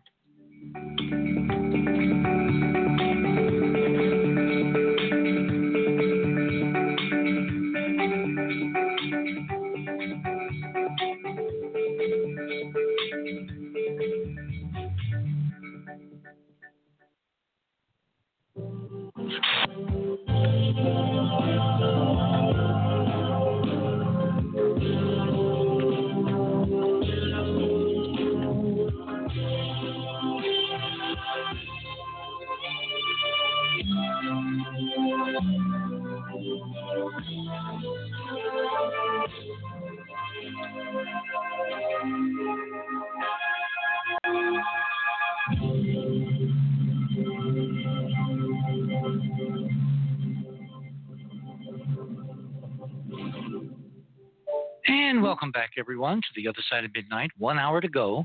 If you want to call in and ask Andrew about all this amazing information, I mean, this is this is really stunning. You've got to get the Cygnus key because it could be the key. Now, if you want to do that, let me give you the phone number. You know it by now, or you should. nine one seven, eight eight nine, eight eight zero two. nine one seven, eight eight nine, eight eight zero two. You can talk directly to Andrew.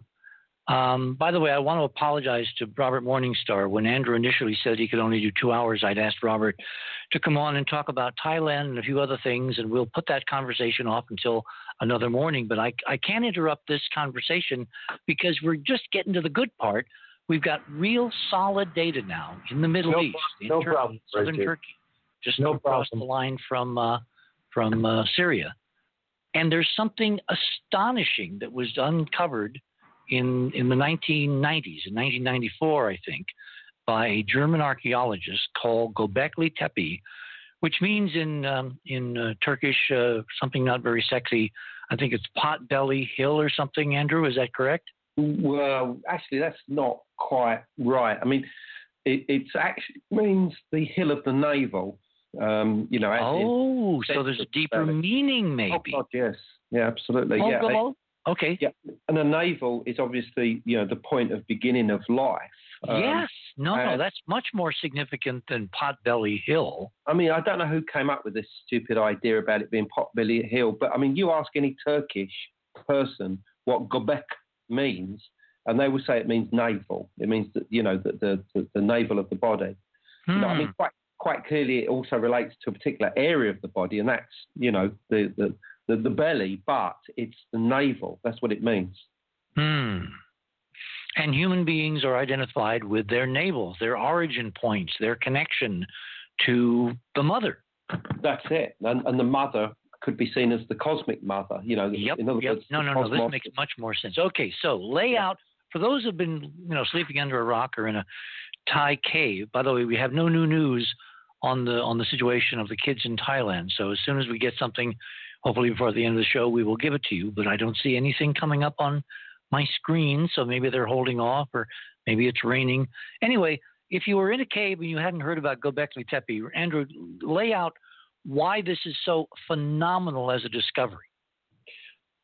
Well, we're talking about at least eighteen to twenty different enclosures uh, that consist of these stone, you know, circular or elliptical stone walls with uh, these huge T-shaped stones, you know, standing stones, megaliths, um, that are like the, you know, the, the, like a clock face facing towards a central area uh, within these enclosures, where you have these two huge twin monoliths that tower anything up to eighteen and a half feet in height. Uh, when I say eighteen to twenty, um, I'm, I'm talking about all different shapes and sizes here. I mean, uh, the, of the larger ones and the most sophisticated, uh, there are probably about five or six. Um, but there are at least a dozen or so smaller structures. And they were all built between about nine thousand five hundred B C and eight thousand B C. And um, they're built on a mountaintop in southeast Turkey. Um, no, wait, when and, you say mountaintop, do you mean a real mountain or just a yeah, hill? Yeah, yeah, no, well, it, it's a mountain ridge. It's it's a southern extension of the Anti-Taurus Mountains um, okay. that run through from the Armenian highlands all the way down to southern Turkey. And they it's built on there, but basically what you've got is an area of around um, three hundred by two hundred meters that where you've you've got all of these structures that were that were built actually on the bedrock, and then as each one goes through its um, useful life and is abandoned, it's then covered up, and either a new one is built on the side of that or on the top of it to create what you might call a layer cake. Mm. Occupational activity. Classic Middle Eastern tells where they build yes, and build exactly and build and build. Okay. And it's and, and this this layer cake reaches a height of around forty-five feet, mm. um, of about at least three different levels of um, of temple activity. And as I said, the oldest of them go back to nine thousand five hundred B C. The youngest about eight thousand B C, when the site was finally uh, abandoned. But the important thing about these enclosures is that the, the pillars are covered with the most beautiful carved images of creatures of the natural world, whether they be large cats, whether they be snakes, insects, birds, vultures, you know, uh, flamingos, other, even possibly even a do- the dodo is, is represented there.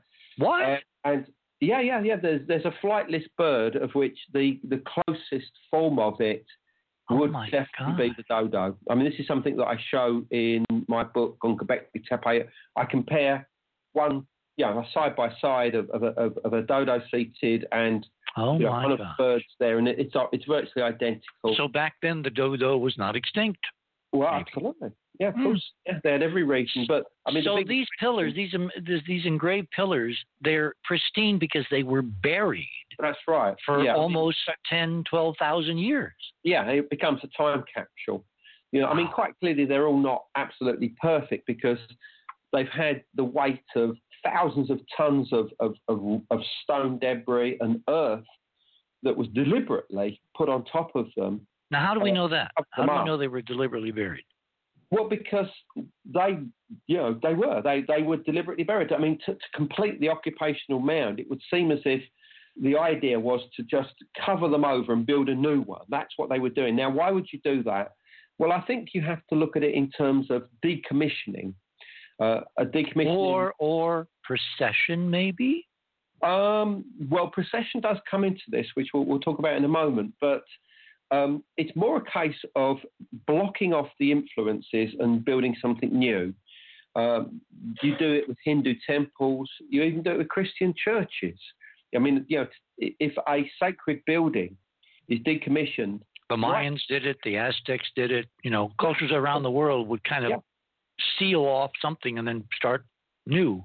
Absolutely. I mean, the, the Maya, for instance, in Central America did this. I mean, w- when they uh, decommissioned one of their, uh, you know, their temples or pyramids, they would cover it over and build something on top of it deliberately to try and, you know, re- you know revive that energy, but also create something new at the same time.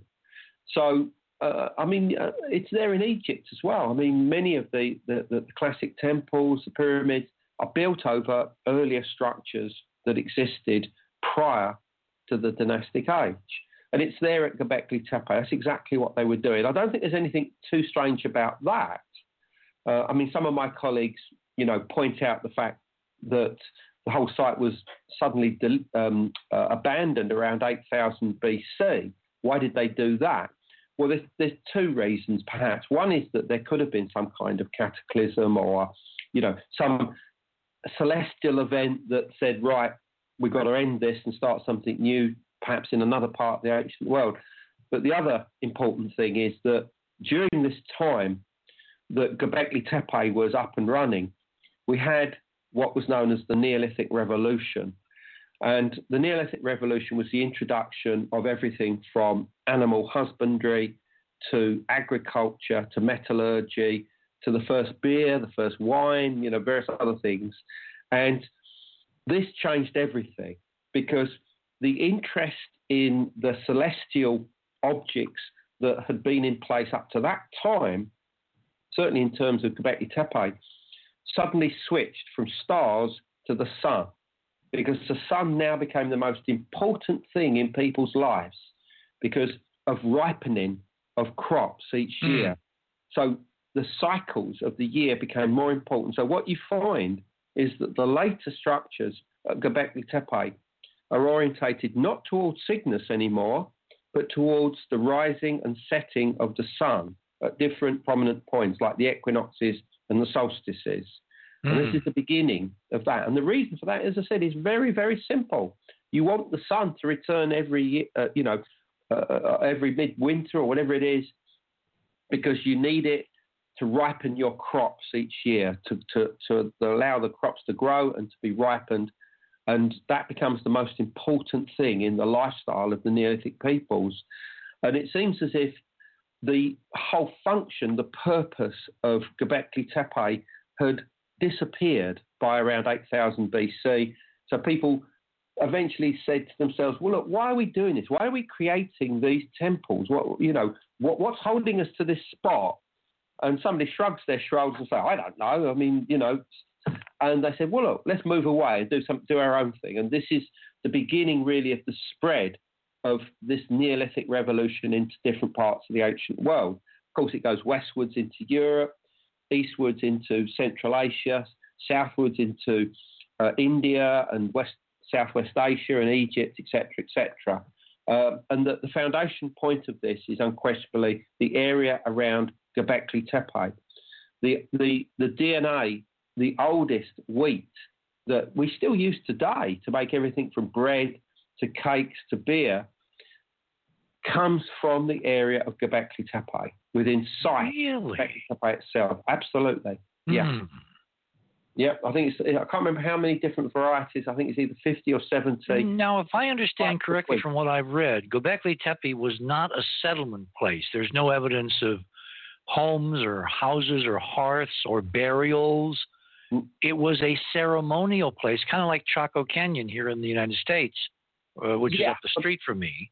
But the word, so, it was, so it was a place that people would migrate to come to celebrate something no, they weren't, really they weren't. important.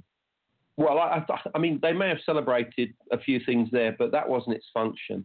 I mean, the, the function of Göbekli Tepe was as places of contact between this world and the next.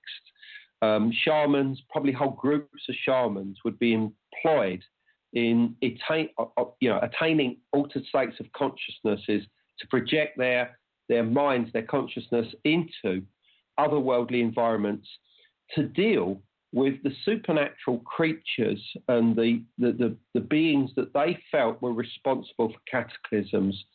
Because prior to this time, but prior to the construction of Göbekli Tepe, there'd been a massive impact event in the world. We know it as the Younger Dryas Comet Impact.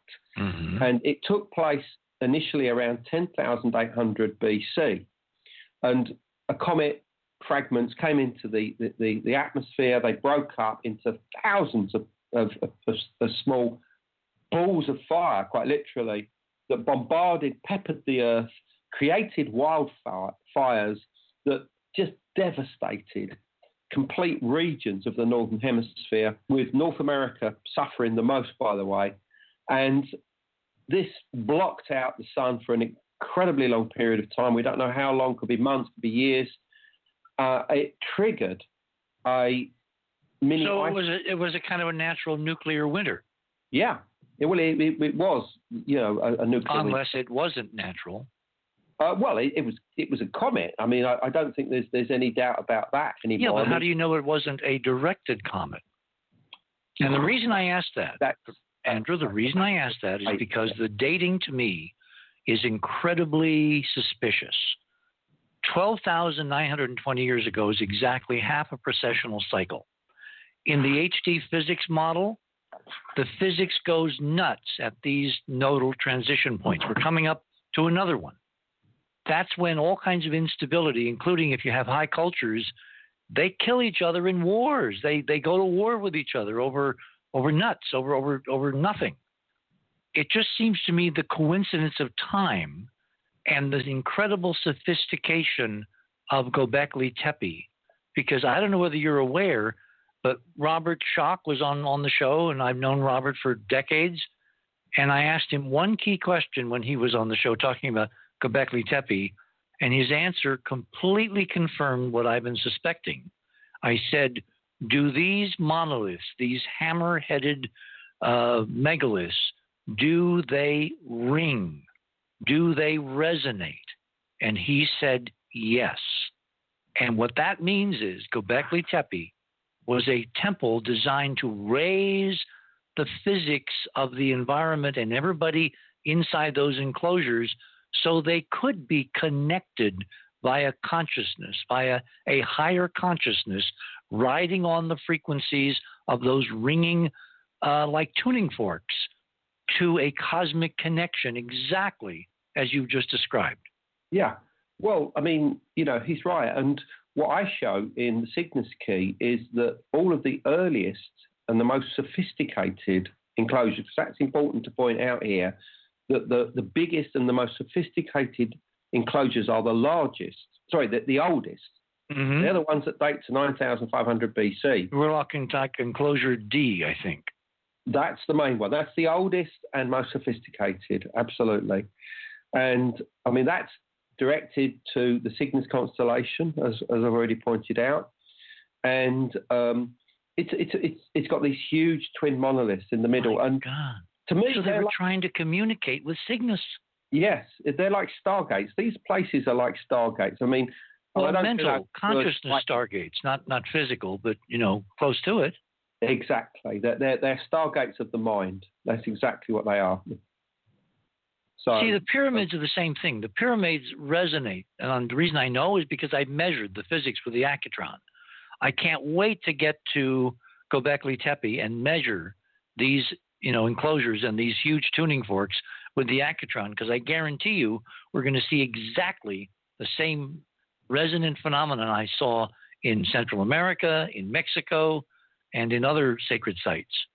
Well, I mean, and you can do that now because Göbekli Tepe has just been announced to have the UNESCO status now, um, and it's got this mm. beautiful new roof over it. Um, you can go and inspect the temples. In fact, if anybody's interested, we, we do tours there. The next one we're doing is in October, if you want to come with us. Oh, my God. Yeah, all details on, on andrew collins dot com there. Um, yeah, I mean, we, we, I mean, it's it, they the, the Turkish government have completely, um, you know, created this, this almost like a Turkish form of Stonehenge there. So they realize they've got a cash cow if they do it right. Yes, and they wanted the UNESCO status. They're desperate for, for tourism, obviously, with all the problems over the border in, in Syria. Uh, and I think they've done a marvellous job. I mean, there's been some neg- negative uh, publicity about them using concrete here and there, but I, I, I, I've made inquiries, and that concrete has nothing to do with the site. It's on an approach road. It's nothing to do with oh, that's you know, good. the actual monuments itself. And, um, I mean, it looks wonderful. I, I look forward to going back there in October. I mean, I've been there many, many times. As I said, the first time was in two thousand four, when, as I said, there was nobody there. I mean, they, you know, it was, it was just half excavated. I was that was about ten uh, years after Schmidt discovered what he got. Yeah. Yeah, yeah. But I mean, I've been writing about that culture. When he was putting the first spade in the ground at Göbekli Tepe, I was writing my book From the Ashes of Angels. And what this suggested was that the area around Göbekli Tepe, which is southeast Turkey, was not just the Garden of Eden and the cradle of civilization, but also where the Watchers, the Nephilim, the Anunnaki of mm. mythology, Uh, had existed and provided the gift of civilization to, you know, the, the peoples of Southwest Asia, you know, the, and that this was the Neolithic Revolution. It related to the whole story of the, the, the Watchers giving, you know, uh, the, the different gifts of, of, of humanity, you know, inventions, um, to, to, you know, to the mortal kind. And I felt that this is the same story as the fact that the Anunnaki are said to have given agriculture and animal husbandry to humanity and various other, you know, inventions. So all of these mm-hmm. things relate to these elite groups that founded the Neolithic Revolution in the area of southeast Turkey. And what I also said is they must have come in from somewhere else. Now, back then, my only possible direction of influence was Egypt, and I suggested they came from Egypt.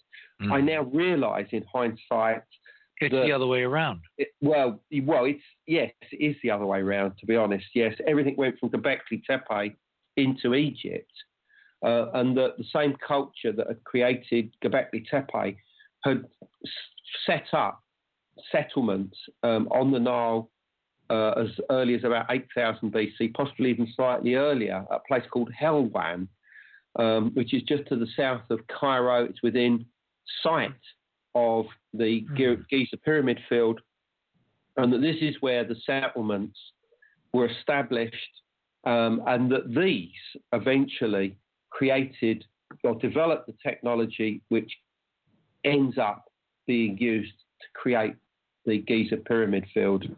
Um, mm. and, uh, yeah, the, well, the, you understand, you understand, Andrew, that my model is the technology is the same. It's just It's just modeled in a different geometric form because the, the, yeah. the limestone tuning forks in this model, these things were resonant chambers, shaman or initiates or whatever would go in, and you could probably do it with the human voice, you know, choruses to get resonance, well, like look. Om.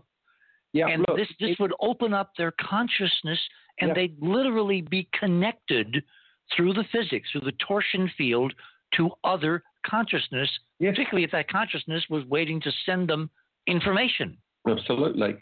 And the this other is stunning. This is amazing. Yeah. But I've not even mentioned to you yet that the, one of the greatest discoveries that's in the Cygnus Key about Göbekli Tepe is that all of the earliest enclosures all have exactly the same geometry based on the three, four, five principle, and that they all are formed of ellipses which are specifically related to enhancing sound acoustics.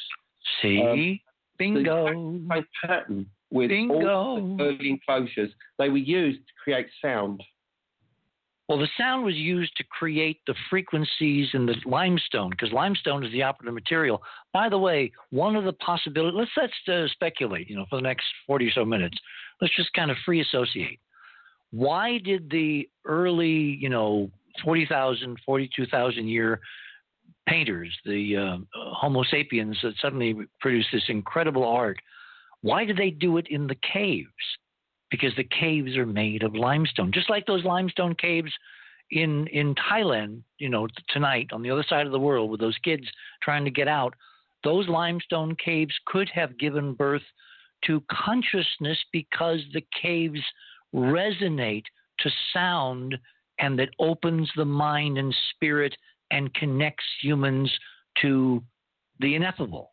Yes, definitely. Yeah, and, and I don't even think it's it's just any any particular note. What seems to come out with this use of this three, four, five geometry is musical intervals. You know, in other words, the combination of two notes to create, you know, the perfect note. Chords, the chords. Per, you know, and the, the the two that come up again and again is the perfect fourth and the perfect fifth. Wow. The three four ratio and the three two ratio, which themselves are are inversions of each other. See, this at this point, we should have a sound effect so you can actually play what this might have sounded like in those enclosures. Yep, yep, absolutely. But this, but these same, this same geometry is found in Egypt in connection with the Giza Pyramid Field, and it's also found in the Altai Mountains. The, the, the, there's a particular type of instrument that's created um, in the Altai region in Mongolia, which is just to the south of there, which is known as the komis. The komis is uh, a string instrument, a stringed instrument, and it has the neck of a swan, specifically. The swan is very important to this. The body is the exact three four shape of an ellipse. And it doesn't matter what notes you tune it to. What's important is that you hit the perfect fourth three four tone. And it's said in legend that this information came from the giants, that mm. they themselves were given it by some spirit being, and that they then pass this on to humanity. Now, this, I can't. You can't make this stuff up. You know what I mean? it, it's so, so you're you're uh, showing a, a link between the Denisovians, yep, and the instruments, the technology, the ancestor communication of information, the genetic mixing, yep. Yep. Winding up with ultimately Egypt. Yeah, I mean that they created the first musical instruments. The earliest ever example of a flute or whistle, you know, that, that's got holes in it, that's deliberate, comes from the Denisova Cave, the same level where the Denisovans actually, the same occupational level of the Denisovans. And this makes it the oldest musical instrument, confirmed musical instrument, anywhere in the world. There is one other uh, controversial flute that was found in a cave in um, uh, Eastern Europe, which they think may have been made by Neanderthals. Um, but, but you know, certainly we're talking about among the uh, the oldest musical instruments anywhere in the world. And the Denisovans were playing musical instruments. There's no question about this. And the legends tell us that they created the, the original notes, the, the original komis, uh, and that it's very specifically attuned to the musical instrument of the of the perfect fourth, the geometry of which is three, four, five, the Pythagorean triangle. Pythag- during the break, during the break coming up, Andrew, can you find on your computer somewhere tonal yeah. examples of this so we can play it, so people uh, can hear what it sounds like? Let's try. Okay, because you've got about three, four minutes here at the okay. bottom of the hour. I'll try and so it. I'll I'll mute here, and we'll be back with Andrew, who's going to try to find us some fascinating music from thousands, tens of thousands of years ago that could have been an entry point with the right architecture to creating resonance in limestone, huge monolithic tuning forks that would have resonated in these chambers and raised, literally, physically raised, the consciousness of the participants, the shaman, the worshippers, those connected.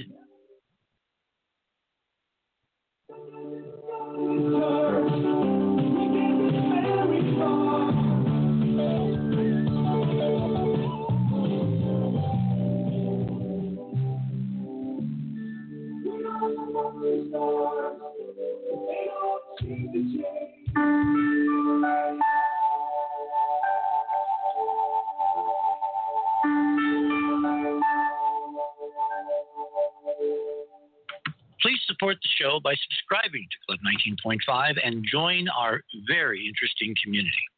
To do that, please visit the website, the other side of midnight dot com, and click on the Join Club nineteen point five link in the left-hand column. As a Club nineteen point five member, you'll gain access to the rest of this show and all previous three hundred fifty plus shows that we have done. Now, recent Club nineteen point five member archive recording have the commercials removed, and the sound quality has been enhanced.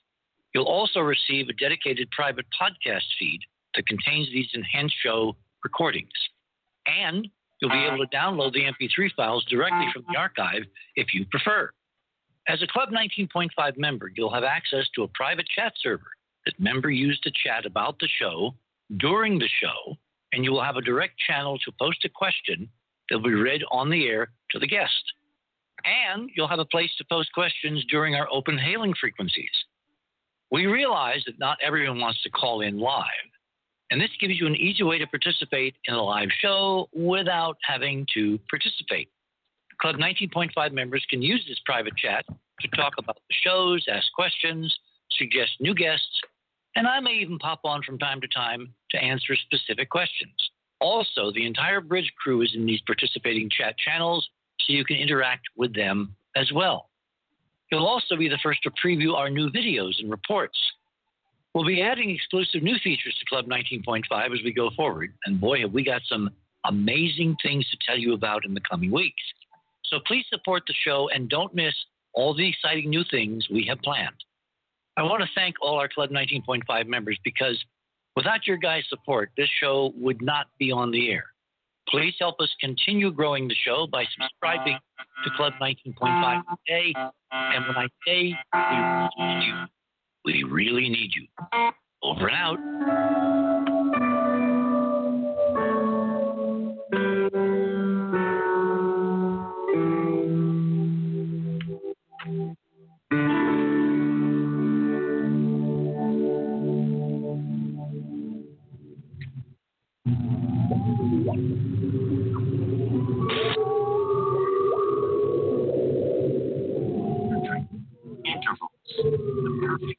And welcome back to The Other Side of Midnight.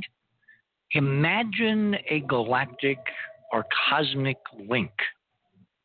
Information transmitted through the ether, through the torsion field, from millions or billions of consciousness across the galaxy and across the universe.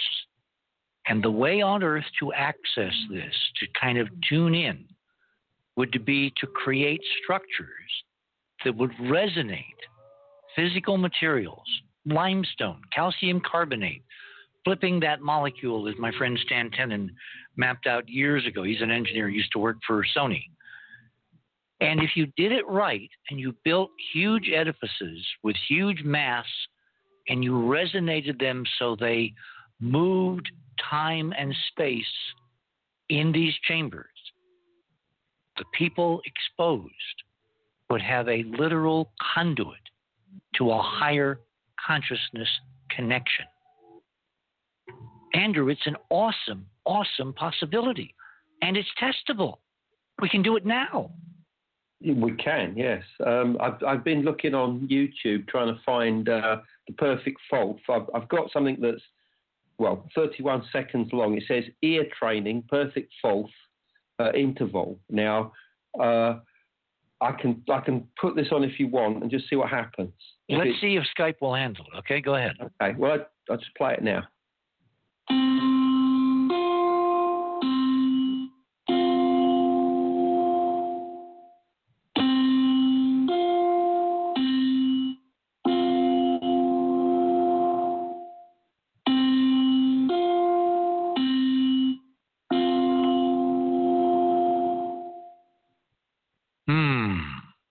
Well, I mean, I would like to have heard a tone, to be honest, but uh, I couldn't find that in the, the time. But um, but anyway, you get the idea. So this is this is astonishing, because all parts of this theory can, in theory, be tested. Yeah, yeah. I mean, I I can bring the Akatron to Göbekli Tepe, and we can measure together the frequency, the resonant frequencies. Now, around the periphery of these elliptical enclosures that you say are model to amplify these tones.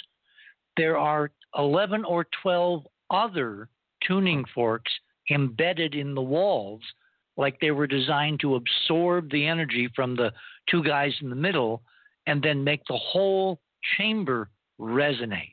Yeah. Yeah. I mean, what's interesting is that even in modern architectural design, the three, the, the, the, the three, four ratio is still used to enhance sound acoustics, even to this day.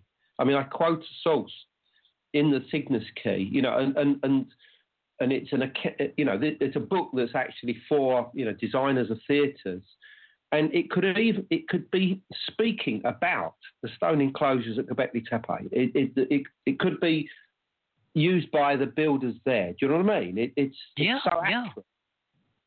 So Tina, here's here's another idea. Here's another idea. The physics, as we've mapped it, goes up and down. It's modulated. You know what modulates it? The precessional cycle. Right. The precessional cycle, literally, round numbers, twenty-five, nine, twenty years, twenty-six thousand round.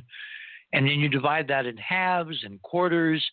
It's about the geometry, the rotation, the precession of the Earth in the solar system in relation to the other bodies in the system, the sun, in relation to the galaxy at different seasons. And if if this physics gets better and worse with the precessional cycle, and Andrew, that would explain why they buried it, because after a certain point in the cycle, it didn't work as it should have. The physics wouldn't let it work, so they buried it for a time in the future when it would work again, and that time may be now. Well, that's that's that's very possible. Yeah, I mean, I, I think there there were more practical reasons as to why they they they abandoned it. I think it was because thing, things had changed, things had moved on. People were no longer interested in the stars at the site. They were now interested in the sun and agriculture. Um, yeah, but I'm saying I'm saying that there was a reason why they changed their interest, because the physics of the earlier interest did not work. Well, it's possible. Yeah, it's possible. I mean, it's your whole being. But if, if life itself, I had a, a guest on last night, uh, Beverly Rubik, Doctor Rubik. We're talking about the biofield connected to this physics. We're talking about measuring human potential from, you know, tens of feet away with a gadget that looks like a tricorder that senses the life force in people. If that technology became obsolete, if the physics moved on, if it changed cyclically to where their temples, their structures, their resonant, you know, cathedrals did not work to elevate consciousness, of course they'd move on to something else. Mm. Yeah, absolutely. But the other element that, that's important to all of this is cyclical time, because um, if you have a look at the, the pictures, um, if you look at um, number five, on the list. Okay, back to radio with pictures, number five yeah. in your section, yeah, the so-called Malta plate, plate double. Plate. Now, this is made of mammoth ivory. Um, it's twenty-four thousand years old. Where was uh, it found? It was found at Malta, um, okay. which is the same site where these, where the, the swans, the swan pendants were found. Ah. And it consists of a series of spirals around... Which, by the way, in Malta, they have these huge underground resonant no, chambers no, no, no, in not, limestone. No, Richard, no? not the same place. No, this is Malta in Siberia.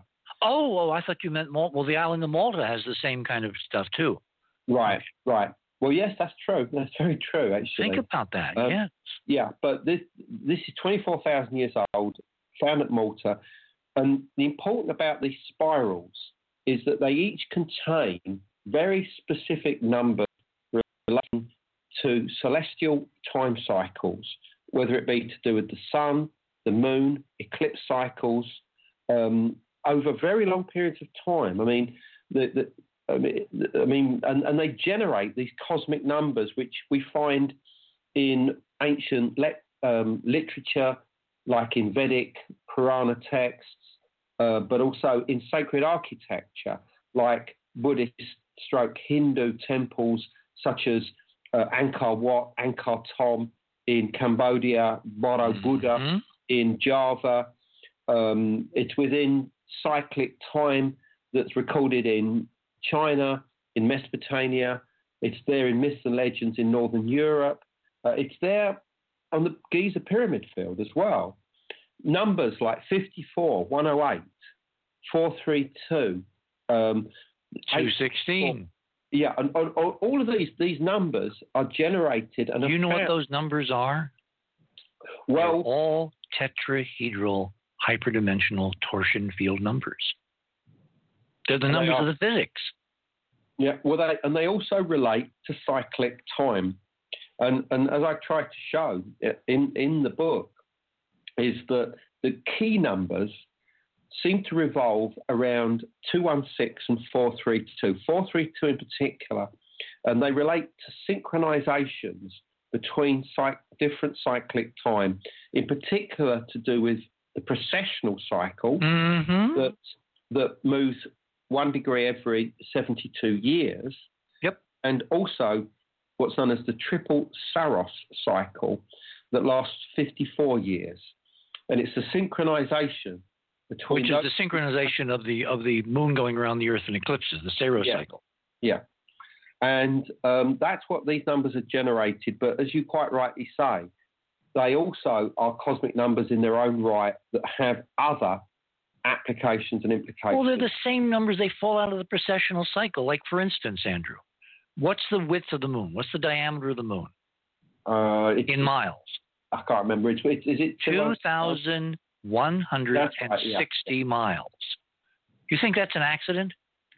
Uh, I try not to think about it sometimes because it's very difficult to think, well, you know, that figure is there. How does it relate? Because we're dealing num- with cosmic engineering on a scale that's so huge, most people can't even begin to wrap their mind around it. Mm. It's there. And, you know, I, I think we come back to this whole quantum entanglement thing that I was talking about earlier on, that we're all linked to some, some kind of massive superconsciousness that relates to thoughts and ideas that are not just from Earth and are not simply from extraterrestrial intelligences that may exist out there today, mm-hmm. but all thoughts in all time. In other words, they're outside of normal space and time. You know, I, I, I tend to call this this super consciousness the mind of God. Um, and I don't mean it is God itself, but it's like the mind of God. If you can think... Or it, it could be the cosmic party line. You know, when well, you get at a certain that, level, you, you tap into it. I mean, these, these cultures, these yeah. architectures, Andrew, seem to be designed to have allowed humans to tap into this cosmic consciousness. Yes, yeah. And, That's their and, purpose. Yeah, I mean... Uh, the pyramids Madame weren't Black- tombs. They were designed to allow whoever to tap in with megalithic, huge structures of massive limestone that resonates to these frequencies, yeah. to the cosmic telephony system. Yes, yes, I agree. Yeah. Wow. So how long is it going to take for mainstream science to catch up with us? Uh, maybe it won't. Come I mean, on. Don't be I, negative. Well, I, I know. It's almost like in the past we used to have something called the occult. The occult means hidden. That's all no, it means. And, and why is it hidden? Because most people would never understand it. That's why it was hidden. Or maybe people were doing most people, hang on, hang on. Maybe at those, you know. at those people at that time, because the physics wasn't right, couldn't understand it. But as the physics changes, remember, the physics is changing to where we're going back to the consciousness that drove these people twelve thousand years ago. Mm. We're one half cycle away, and that's when the physics peaks again. So yeah. I think our time is coming, and a lot of people are going to resonate to this because it will feel right because it is right. Mm. Yeah, no, I agree. And and the precessional cycle is is very important. It is exactly it's, it's fundamental. It's crucial. Yeah, it's it's half. It's one half cycle precisely yeah. when that cataclysm occurred. Exactly. Is that an accident? No, it cannot be an accident. No. And why are we? Why are we thinking about it now? Why are we why are we understanding it for the first time now? And it's because it resonates across time, across that processional cycle. You know, I mean, the first the first person to suggest that a comet impact took place was Ignatius Donnelly, the U S Oh, Cons- the, the Atlantis guy. Yes, yeah, who wrote the book Atlantis, the Antediluvian World, but he also wrote a book, a, a quite curious but quite incredible book called um, the uh, Ragnarok, uh, the Age of Fire and Ice, um, mm-hmm. and it's all about um, the a comet impact. I mean, he, you know, I mean, and he, he went from myths and legends and, and geology around the world and concluded that a comet impact had occurred that ended, you know, the the the, the, Plas, you know, the Pleistocene period, you know, around this time. I mean, he, he didn't get it exactly right, but he was absolutely on the right track. And this mm. this book was published in eighteen eighty-four, I think, and um, we've very gradually built up a picture to do with this impact since that time, uh, and people like myself uh, and Graham Hancock uh, and you know other contemporaries have been trying to convince the world that this comet impact took place in our books, and now there is overwhelming geological. Yeah, and, the, and the question I have is: was it just a random impact? No, the numbers tell me it was directed. Why? Because when the physics changes, when it peaks, you get more good and more awful, more more you know saintly people and more evil people. And evil people try to stamp out good people. And I'm thinking maybe this was a civilization-intended ending event to basically kill humans on Earth, those that had this knowledge, to bury the physics forever and do it in a way that had no fingerprints. Because, oh, look, Ma, it's just an average, normal impact. Oh, isn't it a shame? Tisk, tisk, tisk. I obviously haven't got an answer for that. But, um, I mean, it's worth thinking about. But I, I, but all we know is it occurred. It definitely occurred. Mm. Um, and it devastated the world. And it lasted for several hundred years. That's the thing. It, this wasn't something that... No, it was like it was, it was like back in the sixties, in the seventies, sixties, seventies, when Pollock and Sagan and others were working up their nuclear winter scenarios, mm. and what would happen to the Earth if we unleashed fifty thousand, you know, warheads on each side. It yeah, may have been done before. You know, human beings can be really, really, really bad to each other, vicious, horrible. Look at Hitler. Yeah, no, absolutely. But it, let me uh, let me ask one question, Robert. Yeah. Robert Morningstar, are, are are you with us on Skype? Robert, his logo's connected. I was he had a question or a comment about giants. I hope he would contribute, but I guess he's gone. Okay, so we've got a few minutes left. How do you want to wrap this part of it up, Robert? Are you there? Yes, I am. There you are. Okay, Robert. Enter the yes. conversation with your nuggets of gold on giants. Well, I was going to ask earlier whether or not Andrew believed that I'm, giants built Göbekli Tepe. But the other point that great I wanted question. to make earlier... Hang on, hang on, hang on. That's a great question. Andrew? Yeah, um, I don't know. I think the answer is no, they didn't. Um, but who I do think built it was the Anunnaki, the Watchers, the Nephilim, or certainly... They are the names that have been accredited to the builders of Göbekli Tepe. And even Klaus Schmidt, the discoverer of Göbekli Tepe, wrote that he believed that the builders were remembered in myth and legend as the Anunnaki. He wrote that. Oh, my gosh.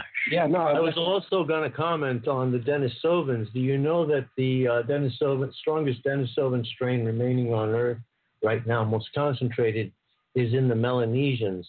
And the theory of the Melanesians is that they are an offshoot of Denisovans that crossed with Homo floresiensis. Remember the famous little hobbit? Yep, that's right. That's thirty thousand yep. years. I thought that's an interesting point. And also the association of Denisovan with the giants and the giant mounds in Ohio. It's really widespread, really widespread. Yeah, no, it, no, that's absolutely correct. And um, I mean, the the, the, the um, we're hearing New York City in the background of Robert. yeah, but um, thank you, Robert. Okay, look, the the, the Denisovans did not build Göbekli Tepe. The giants did not build it. But I do believe that the technology that went into the design, the construction, both of Göbekli Tepe and the Giza Pyramid Field, is the legacy of the Denisovans. I have no doubt about that at all.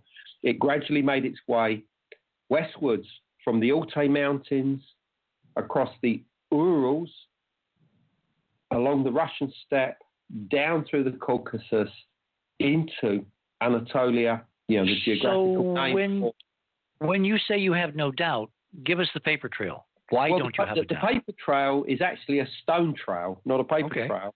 Because being metaphorical. The, the, the stone tool technologies that we find in the Altai Mountains that were developed at the time of the Denisovans, you know, just before they disappear about forty thousand years ago, ends up turning up at Göbekli Tepe by at least nine thousand B C. And you can see the trail. And this has been written about by stone tool specialists and experts. I quote this in the book. And, and they show that this trail can be traced all the way from the area of the Altai Man- Mountains and Mongolia right the way through to the area of Anatolia. I also wanted to comment for a moment on the harken back to the Martian dust cloud. And I wanted to say that I believe that Martian dust cloud is being raised by electrostatic forces that are being generated now as Mars is approaching Earth very rapidly for the July thirty-first, uh, let's call it conjunction. But as it passes by, I want to warn everyone, there are going to be tremendous uh, tectonic uh, forces unleashed. Uh, not the you least mean, of you mean you mean here on Earth, Robert? Here on Earth, not the least of which are volcanic is volcanic activity. But the last time that this happened in two thousand three, on July fifth, I was on a radio show and I said that the this passage of Mars was going to create superstorms such as we had never seen before. And in the wake of Mars' passage, we had that chain of super hurricanes that hit the south out of the Gulf. Katrina, Ophelia, and Rita. Mm. And I suspect that this is going to happen again. I wanted to say, I have done this experiment. Light a candle, take two bar magnets, and put the bar magnets near the candle. You will see that you can control the candle, you can compress it. Oh, yeah, because it's ionized butter. Plasma. And that, and that same effect is happening between the core magnetism of the Earth and Mars as it approaches. So it's like two magnetized billiard balls approaching each other that will repel each other with great force. But I think that wherever magnetic fields are intersecting, there uh, is generated an electrical current. And we're going to see superstorms and arcs of lightning mm. like we've never seen before. And Hawaii, get ready because I well, think... Well, when you say never seen before, you mean for seventeen years? Uh, for, For seventeen years, but with the uh, current state of uh, volcanic activity and the amount of ash in the atmosphere, I think it's going to create uh, dist- distressful thunderstorms. Mm. So I wanted to get that out early. And I want everybody to really get ready for July thirty-first. I'm so excited for everyone. I saw this in two thousand three at one hundred twenty-eight x magnification. And it is the most awesome sight on Earth. Literally, it scared me. And I saw the next day when I had seen the Eye of Mars with my living eye, I saw the fakery of NASA in what they put out the next day purported to be a Hubble telescope photo. They had destroyed the, the, the whole thing. It was a cartoon. Are you the talking about Solus Locus? Um, so, Solus Locus. I saw Solus Locus in the shadows on that night, November, okay. uh, excuse me, uh, August twenty-sixth, twenty-seventh, twenty-eighth. I also saw the Hellas Basin. And I'm talking about arcs of electricity that I saw arcing over Mars, plasma, aurora australis borealis. Mm. So get ready, folks. It's the most amazing sight. The air glow, the atmosphere is visible. That's how I knew the next morning. And when I turned completely against NASA. Because what they presented to the world public was a cartoon. Well, this is a physics they don't want people to get scared by, obviously. Right. It's a living planet. So hang on, hang on, hang on. We've got five minutes left. Let's let's come back to Andrew because Andrew's our. You know, oh yeah. Any, any more relationship to questions of giants? Because I've been hearing, you know, I forget the guy. I used to have him on all the time. He's wrote a couple of books on giants. Giants disappear out of museums really weirdly. Andrew, don't you think? Um, yeah, there's a lot of rubbish that's actually talked about this this disappearance and the Smithsonian, whatever. I mean, it's something that myself and Greg Little uh, covered in the book Path of Souls that we brought out in twenty fourteen. I mean, the, the problem is that at the end of the nineteen eighties uh, and beginning of the nineteen nineties, the, the NAGPRA laws um, relating to the repatriation of indigenous bones meant that every state-run museum in the United States had to repatriate all bones. Didn't matter how old they were, you know, what original territory they came from. They had to be given back to the, the tribe that was closest to the spot where they were found. And, I mean, you can imagine that there were millions, millions of bones in places like the Smithsonian, and they got rid of them all. This is the thing. They cleared out every single one of them. Now, what exactly happened to them, we don't know, but they had to get rid of them. Mm. And at that point, we lost every possibility D N A testing any giant bone that had been found in a mound. Isn't that kind of convenient? Well, did, did someone engineer that legislation no, for exactly I, I, this purpose? No, it's just stupid. How do you know? It's Think they, about it. These people are stupid. And um, the But you know is, there are conspiracies ongoing to keep us from knowing who the hell we are. Yeah, but... I, you can't I mean, have I've done got, all the work you've done and I'm, not have encountered well, several of them. True, but I, I do think that stupidity probably uh, is the more obvious answer in this case. Well, because, it's safer. And, and just a few years later, you had really the birth of genetic sciences. And yeah. Just as we're coming into our own where we can figure yeah. out who the hell we are, yeah. you have a law that makes it impossible to verify who the hell we are, and you yeah. say that's a coincidence? Well, it's, yeah, in some ways it is, but it's also convenience as well. It's politically it, correct convenience coincidence, you know. It is. It, of course it is. Yeah, of course. And, you know, because... It, so what happens to new things that are dug up now? Who do they belong well, to? Who can test in, them? Who can? Theory, in theory, they cannot be D N A tested unless they there's very special circumstances involved. I mean, you have Kennewick Man, um, which was uh, human remains that were found, uh, I'm, I'm going to say Washington State, uh, wherever Kennewick is, on the, the, the west coast of the United States. Um, and the, these remains date back about nine to ten thousand years. And there was the most incredible ninety uh, seconds. You know, uh, debate over whether D N A testing could be done. Eventually it was done, but there were protests by Native American peoples and all sorts of horrible, horrible scenes. Um, and therefore, it's almost impossible now. But hopefully we'll get a bone. If anybody knows where there is one, please tell me, because there are archaeologists waiting to do the D N A testing right now to initiate it. Hey, guys. Second. Andrew, I thank you so much. What an incredible tour de force of research. I mean, you you at some point are, I should be think, which should be in line for a Nobel Prize. I mean, this is stunning, connecting the dots. Absolutely well, stunning. Well. And Robert, I want to thank you for your questions and for being a, a good soldier and standing in, and we'll do a, a show ourselves together in the not too distant future. Okay, Richard. Have a good night. You yeah, too. Thank you. You too. Good anyway, night. Everyone, until next week, next Saturday and Sunday night, this is Richard Hoagland, The Other Side of Midnight, signing off. Remember, third star on the left, straight on till morning. Good night, everyone.